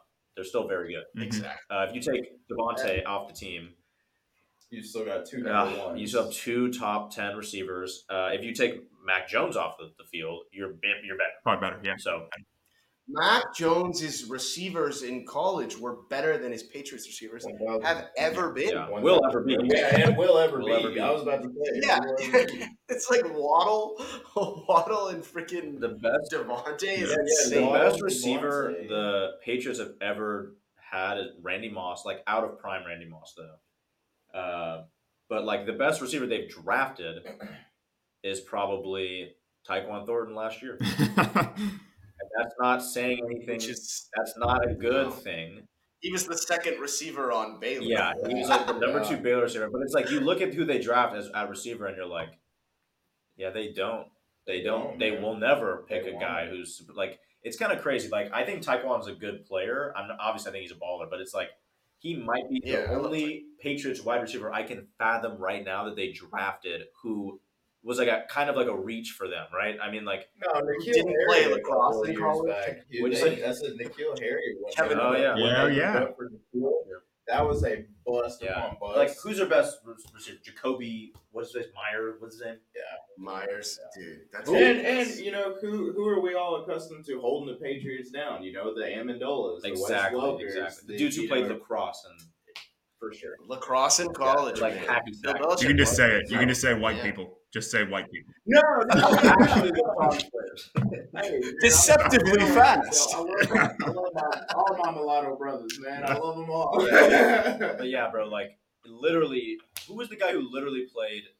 what was it, Hogan? He actually Kevin Hogan, bro. Actually, Lacrosse god. he literally was a lacrosse player, and Bill Belichick was like, Yep. "Yeah, you're gonna play wide receiver on the Patriots."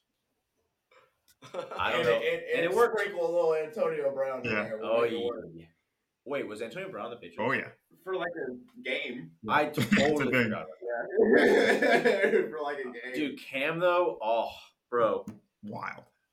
he was so good. I'm not saying COVID made him bad. Before he got COVID, though, bro, he was on my fantasy team that year, Mhm. and he was balling out. He was balling out. Gets COVID. Where is he now? Where- where is he? Podcasting like us. Yeah, dude, he's he's maybe we'll bring him on, but dude, ah man, I'm so sad, so sad.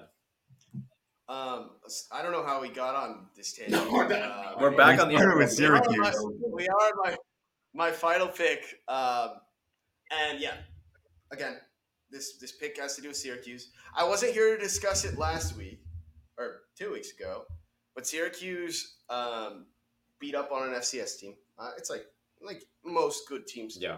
Um, but they were beating them so bad in the first half. I think they dropped like 50. That Wagner, which is the team, requested they do 10 minute quarters in the second, which hasn't happened in like years of college football. It just doesn't happen. Um, and they still hung like 59 on them uh, with, with like 10 minute qu- I it may have been running That's clock. I was gonna say, hopefully they just ran it. Wow. Offense is clicking. that's um. FCS or not. And I know NC State defense is stout, but I mean they allowed Clemson to drop Mhm. 30 on them, and I mean it's it's a decent offense at Clemson. It's not. I wouldn't say it's good. I'd say Syracuse is more good. Yeah. I'm a Syracuse homer. Um, point over is probably going to be 22, 23, 23 and a half. Smashing that point over. Uh, I think the game it's probably something like 30 to 24 Syracuse. I love it. I like it. Homer pick. Yeah, well, it's time to transition to college basketball. Let's do it. Andrew, so like, you know, this is a good segue into college basketball and actually the sponsor of today's video. But uh, where is Emoni Bates right now? Like, the transfer portal has been Yeah, he's he's at Eastern Michigan Eagles. really Fly Eagle fly. wow, Oh, yeah. dude. That's the, Yeah, I actually yeah. didn't know that. So that's the perfect Fly Eagles everything. I think he got he may have got suspended or injured or Wait, something. yes, I remember he get, like, reading about. assault? I don't want to say that if it, it wasn't true, but I thought he got in trouble for something. Some things happen. Can you look that up Uh, so we'll I see if he ends accuse up this man of something? um, arrested on gun charge, suspended from team. So he's probably gonna play this Okay. year. Okay. So Alright. he did not. gun charge. not assault anyone. Yeah. Just had a gun. No big deal. Just had a gun. Um, No, no and big he's, a, deal. and Few- he's from female. Ypsilanti as well. So like Yeah. he's he's from the town. That's his hometown team. That's li- so like Love super cool. Um, but anyway, yeah. So you know how. So the sponsor of today's video is the Portal Report. So you know how we at Bettor Than Nothing keep up with who's transferring where, where are these guys going, and recruiting. Like that's how we do it. So yeah, yeah. And so like like I said, like the Portal Report is our ideal place to find transfers, uh, transfer news, and um, just news on recruiting in general. Over 500 coaches uh, actually like use the Portal Report. Um, but these are major program coaches. These are not like you know, not to say these are not bad. That's all I'll say. I'm not gonna be Careful. I'm not going to tear any teams down. These are big team. These are big team coaches though. These are like you know D1 schools. Um, but yeah, so the portal report has the most comprehensive and up to date coverage of recruiting news regarding the transfer portal, and it's college football and basketball as of right now. They might expand. Um, but yeah, so if you're interested in that, I mean, it's super helpful for us on the podcast. Um, but yeah, so visit www.theportalreport.com to check out the latest coverage, or you can follow them at the Portal Report on Instagram. Yeah, so we're super excited to be partnered with them and for them to super excited for them to sponsor the podcast. Uh, it's one of those where like you would use it, I would use it anyway, and I think it's a great, they're a great company, great program. Mhm. We here do not like big Disney, as you know, so like Sure. any any actual Site we can use that actually has up to date stuff that's not just tap ins of other people's Yeah. knowledge is great. So Yeah, I was, I was actually on the website just you know pulling it up, kind of thumbing through it earlier Yeah. today, and man, the just you know the, the info, the breakdowns, it's it's really really rich stuff for sure. Um, so if you if you do you know if you nerd out stuff like that like we do, it's definitely a, a really really good resource to check Yeah. out. I love this. For I'm excited. I just I just followed the portal report right now. This is I'm, Heck yeah, I'm dude. learning Yeah, about this as our sponsor as everybody else is. I'm, I'm a new follower. Yeah, man, that's great, dude. I'm excited. Um, but yeah, so Andrew, let's you kick us off into college basketball, man. I know this is your this is your sport. College basketball is your favorite Yeah. is your favorite thing. So uh, let's let This- kick this- off. So, I'll, considering the success I've had betting college football this year, which is, I'm not saying I'm a bad college football bettor, but I'm a much better college basketball bettor. So, because it's just such a cool sport. There's like 400 teams basically, and there's a game every day, and you know, there's always bets to be made. So, I mean, I could talk about this for like five hours. I think we should just probably start with just some like high level um, futures, um, natty talk, things like that. Um, and I mean, I'm a homer, but I do believe there's a lot of value in it. Um, my pick for to win it all this year, the Baylor Bears, um, plus fifteen hundred. Again, it's it's really homer. I feel corny picking my like own team, but at the same time, if you're paying attention, Scott Drew quietly has built the best program in college basketball. Mm-hmm. And it's scary because he's getting a caliber of recruit now that I mean, we we haven't frankly seen. And then we're combining that with the fact that you're bringing back a guy like Adam Flagler, a guy like LJ Cryer, a guy with JTT, and and they have championship experience. So not only do you have these old guys who were winning championships and playing massive roles on championship winning teams, but you're bringing in new guys like Keyonte George, um, who, I mean, I don't know if anyone was able to watch when the Baylor represented the U.S. and played in. I can't remember what the games were called, but they played like a bunch of pro yeah, it was of. like um, it wasn't FIBA, I don't think I was just about to ask, was it a FIBA? thing Yeah, but it was like It- it was like something slam or something like that. it, okay. Yeah, it was like a in Canada, might have been and so they FIBA, I don't played. They played the Canadian national team. They played the. and it was the uh, U twenty one. or Brazil. Yeah, Okay. Yeah, but no, you know, there were some old guys. Like there were like twenty nine year olds on those yeah. teams. I don't get. I don't know how it worked. Um, but basically, yeah, And Keyonte George, it's just a bucket. Like it's actually better than I could have imagined in terms of how good he looks.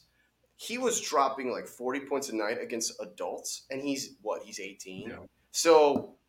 First off, I want to push the Keyonte George number one agenda. I know everyone's talking about Victor Wembanyama and Scoot Henderson, but we are a Keyonte George Homer podcast now. I'm making y'all all homers now. Um, and we'll talk about this when he goes out and drops 40 on Kansas next week, whenever college football season start or college Yeah. basketball season starts. But I'm big on the Baylor Bears, 1500. Um, it's not the best value, like in terms of, do I think you could find better value than plus 1500? I do because March Madness is just, just very hard to win Yeah, at all. yeah. I mean, it's a coin flip every week. So I don't want to say like put the nest egg on it, but I do think if you're picking from contenders, this is the contender to pick. Um, another team I might sprinkle on is is UConn. Um, they lost they lost a few seniors. They lost a guy to the uh, NBA draft as well, but Hurley's a good coach, and they returned their best player, seven four center Adama Sanogo. Um, he's going to be an NBA player. I mean, and he's seven four, but he moves. He's pretty light on his feet, so I think there's a lot of. I think he's just a good player, and then add on to that, they had a lot of guards uh, transfer in. Um, really solid player, Newton from East Carolina. Um, I think there's a lot more value in like a plus eight thousand UConn, and I'll come back in a week or two from now and give you some more. Um, but yeah, uh, I'm very excited Yeah, for college basketball. I think Keyonte got voted preseason uh, Big Twelve Player of the Year or, or something, or Rookie of the Year, Big Twelve Rookie of the Year. I preseason. You know, as much as that matters, but still pretty cool. Deserved. Yeah, dude. Um, Xavier, what you got? Yeah, so um, like NBA, um, I'm obviously going to have to press into uh, college basketball just for podcast purposes. Um, so, based off no handicap, no knowledge, no nothing whatsoever, other than the fact that I just I love the city of Houston personally. and uh, H-Town, baby. H Town, Yeah, buddy. I've had a couple of friends go to the university, one that played uh, some ball there, um, and so I'm gonna roll with the Cougs at plus Okay. eight fifty. That's pretty like I was actually shocked Yeah, to see them so high. yeah. but I guess that, that since they've just had a lot of success, then they just I, Well, they're the favorite, right? They to they're actually the second favorite Mhm. behind and Zaga, fraud Zaga. I was gonna say, please don't quote me, but Fade. it sounds it's Gonzaga sounds right, but Houston was actually the second, Fade. second favorite Fade behind them. Bro. Um, and, and so I, I'm rolling with the Cougs, um, and that that's again no handicap, no logic, no Yeah. rhyme or reason. Dude. Houston Cougars, I like it, man. NCAA champions. So I've got um I like UNC a lot, plus nine hundred. Um I think by I mean it was the surprise besides St. Peter's, like the surprise of the of the tournament last year. Uh, but Armando Bacot is just, I think, the best player in college basketball. Um, he's a beast. That team is mature now.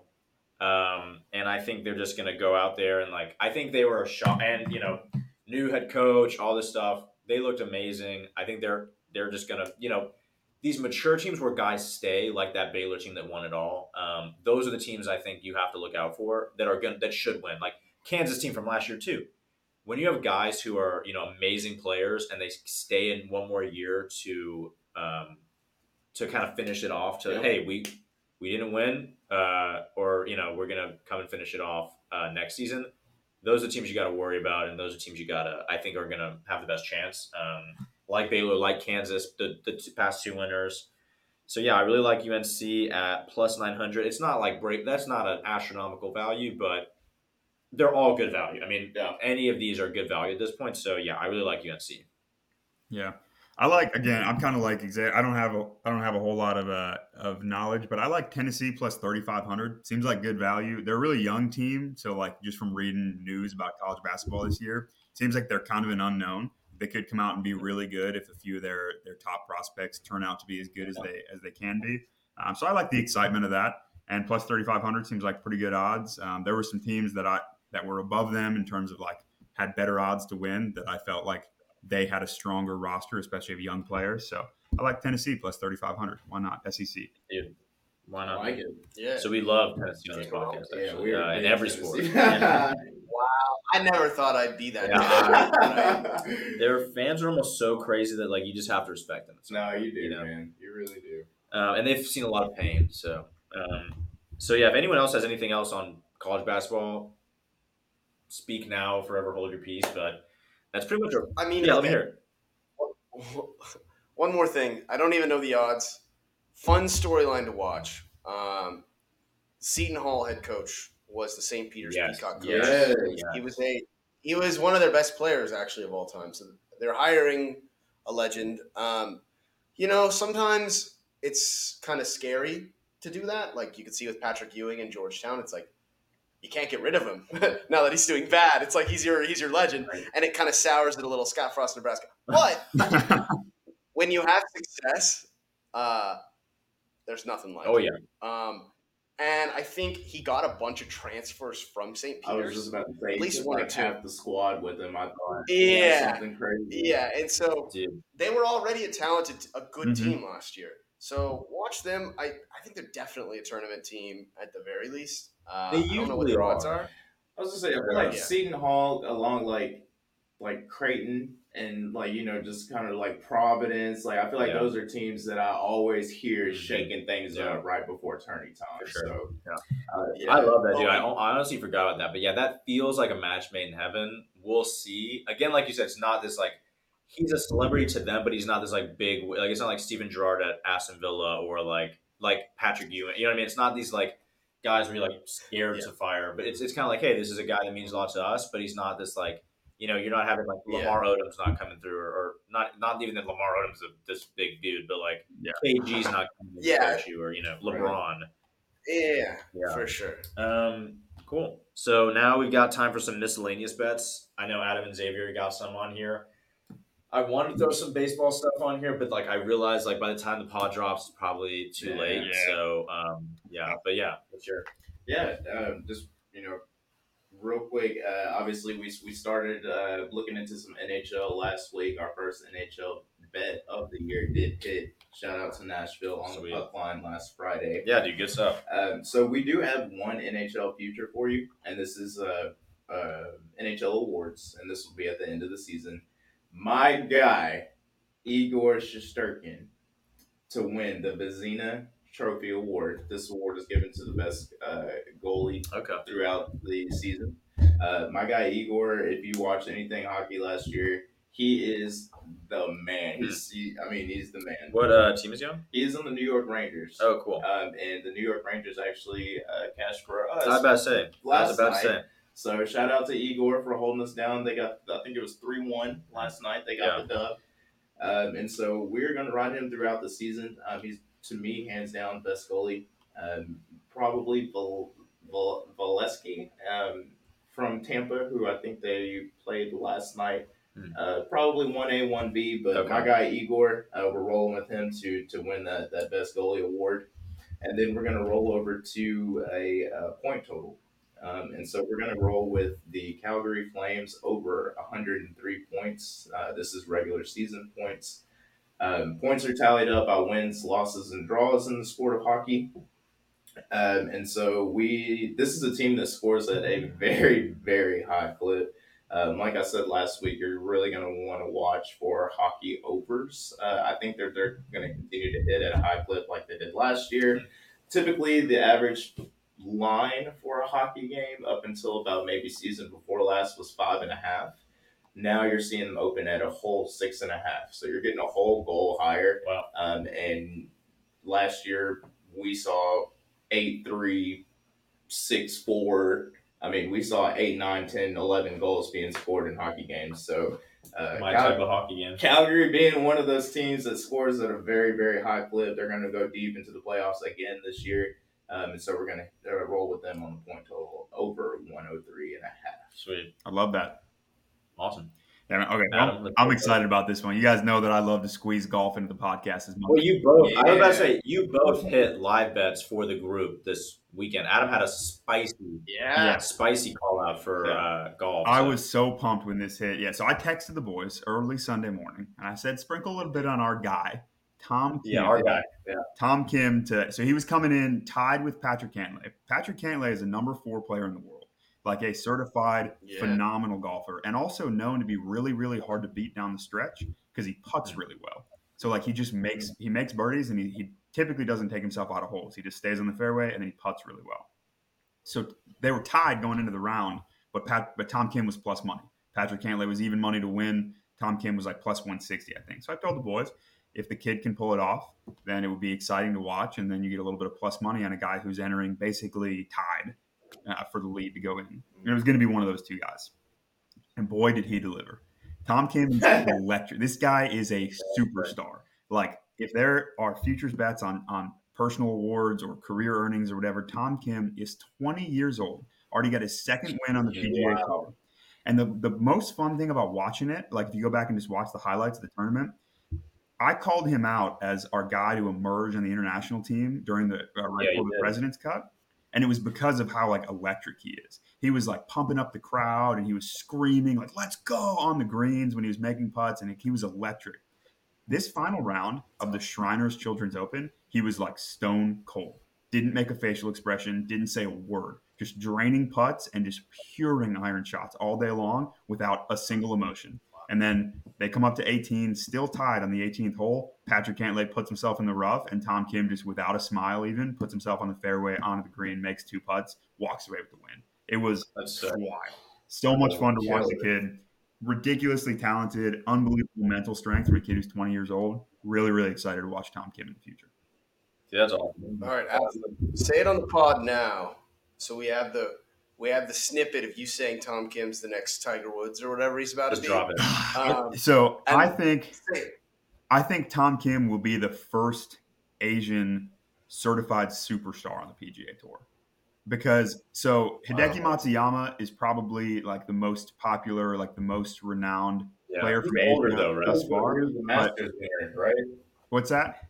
Yeah, Masters. He was Yep. Yeah, right. no, Yeah, he 2020 was the Masters Masters winner, winner. Okay. which was huge Okay. because they're he's Japanese and they're massive on golf in Japan, which was big. Tom Kim, kind of just the unfortunate fact is that Hideki Matsuyama doesn't speak very good English, and so like people love him in America, but it's hard for people to relate to him because he doesn't speak great English. When he does his interviews, it's like people just don't necessarily uh, they don't Yeah. relate to his personality. Tom Kim speaks perfect English. He's he like grew up. He's Korean, but he grew up in Australia a little bit. Spent some time in the Oh, cool. Philippines, a little bit of time in America. So he speaks a bunch of different crazy. languages. So he's just kind of got like that natural advantage of he's really easy to relate to, and he's just like a young kid. But fun story. You mentioned the Tiger Woods thing.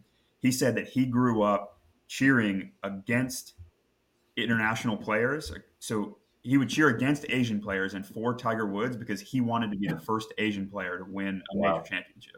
Wow. When he was like Dude, seven years old. like So he's a massive cool. Tiger like fan, that. and he was like, tell stories about that he wakes up Yeah, and he's a hater. plays when I he was love seven. that. and like watching Tiger playing against Asian him on the players and pod. being like, I hope Tiger wins because I don't want that guy to steal my thunder when I come down the That's road. I Crazy. love, I love it, bro. I love Tom that. Kim's a beast, man. I love the kid. He, he is he He's is him. him. He's that guy. basically. Him Dude, that's awesome, man. Yeah. Dude, that's sick. That's some Kobe Jordan energy. No, Um, seriously. we love it. I like that. Also, if you haven't seen the Redeem Team, I text you. oh, You have so to. You watch I haven't I seen it watched yet. mm, Sunday night. Brought- Sunday like, night. It was so brought, good. like brought a tear to my eye. Like, so, dude, it was so good, man. Yeah, it's it was so good. it's amazing. yes, Um, definitely so yeah, watch it.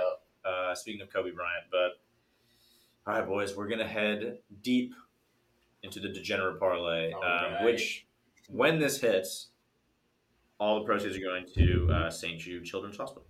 Um, so let's let's do this. Let's um, I like for my pick um, Crystal Palace money line, which is plus two fifteen against Leicester, which Leicester have not been good this season. I believe they're still bottom of the table uh, in the Premier League. Palace have been better than that. Uh, they're pretty good, about mid-table club. Um, pretty decent. So I like Palace a lot to win this game. Plus two fifteen. You're basically you know doubling your money. So uh, I like it, man. They got uh, Eze, who's a young player, young midfielder, who's pretty good. Um, I think he will. He's starting to click. I love. I love his bet. So Palace money line versus Leicester. Yeah, I like it. For mine, I like Matt Fitzpatrick plus 450 to win the Andalusia Masters, which is another golf tournament. This is DP World Tour, formerly the European Tour.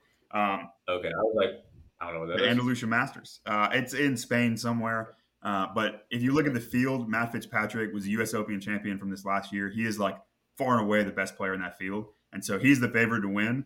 But at plus 450, you still get plus money on him, and he is like way better than everybody else. So he's probably No brainer. Love it. Uh, so mine is the definitely the tamest pick of the bunch this week.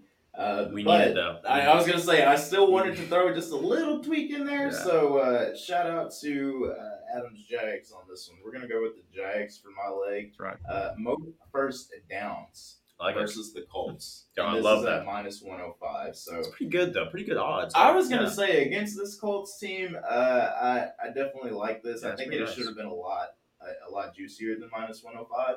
But maybe that's the trap. I don't know. We'll see. I like it, dude. Yeah, Yeah, that's Take nice. it home, brother. Um, yeah, and for for the final pick, um, I got to ride with my CFL team, the Ottawa Red. Blacks. Um, Yeah. they, you know, so they're they're plus one forty. Um, they're basically trying to stop uh, the team they're playing. I think it's uh, Montreal from making the playoffs. Oh, they're trying cool. to play spoiler. Um, and you know, uh, before college football start started, I was pretty down bad for football.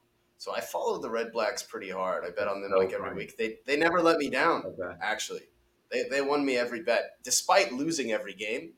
They They covered. covered. They, I did pick money line now, but at the same time, they've recovered since then. They've actually won a bunch of games. They have a, a new QB, Nick Arbuckle. Um, and you know, I haven't got to watch them as much as I wanted to, but they were on actually on on my plane back home, cool. so I got to watch them win a game.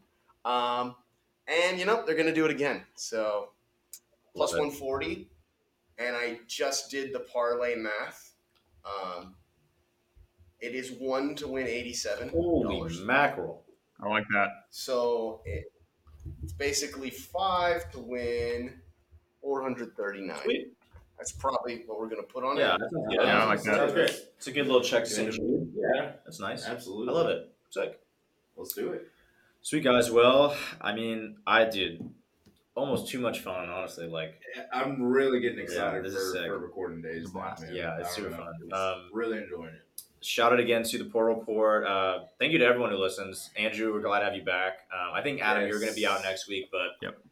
you'll be back soon. Um, but yeah, I mean, if you listen, you made it this far, we love you. We thank you for listening. Uh, make sure to follow us on Instagram, Twitter, YouTube, you name it, man. Uh, and and sit- hit subscribe too on Spotify while you're there. Uh, yeah, we appreciate you guys. Um, again, we do put up some live bets that we don't talk about in the podcast, uh, but there are a lot of the a lot of the bets on the podcast are going to be like you have to listen to get them. Yeah. So uh, just a little something special for you, uh, just for for listening. But yeah, thank you guys so much, and that's been season one, episode eight. Thank you guys. Thank you guys. Good luck, everybody.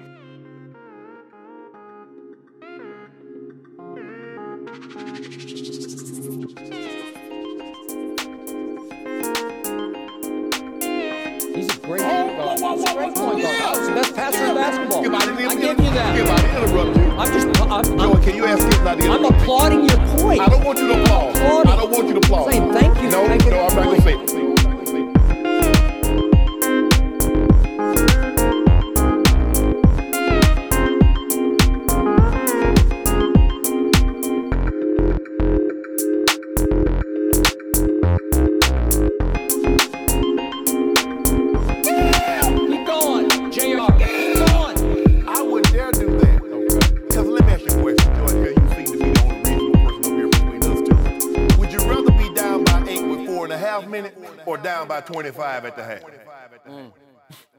Be playing the Pacers or the Grizzlies?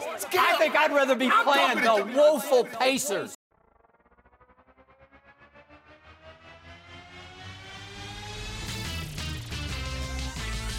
Frozen, frozen, heroes. Gonna tell you about frozen, frozen, heroes. Gonna tell you about.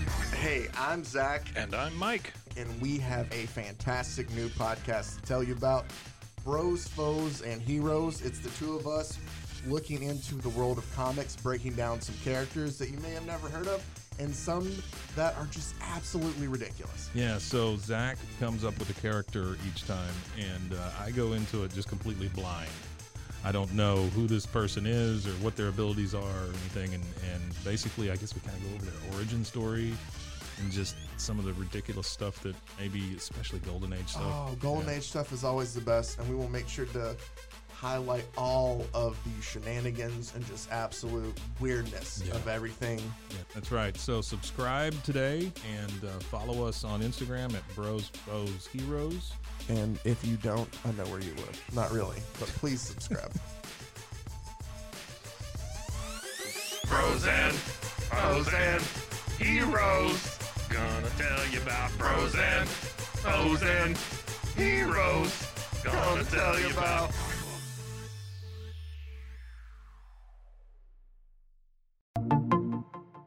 Welcome to One Star Rewind, a new podcast about those dreaded one star reviews that every business owner hates to receive, but yet every customer loves to read. During this podcast, we will peel back that one star review to better understand how it happened, when it happened, and what the business owner is doing after receiving that one star review. This podcast will be about love, hate, and laughter. On One Star Rewind, we will meet with real business owners who will tell their stories and how they do rely on reviews for their business. Follow us on Facebook, Instagram, or download us at roguemedianetwork.com. Please subscribe, but only rate and review for not a one star review. Join us each time for a new review and a new story.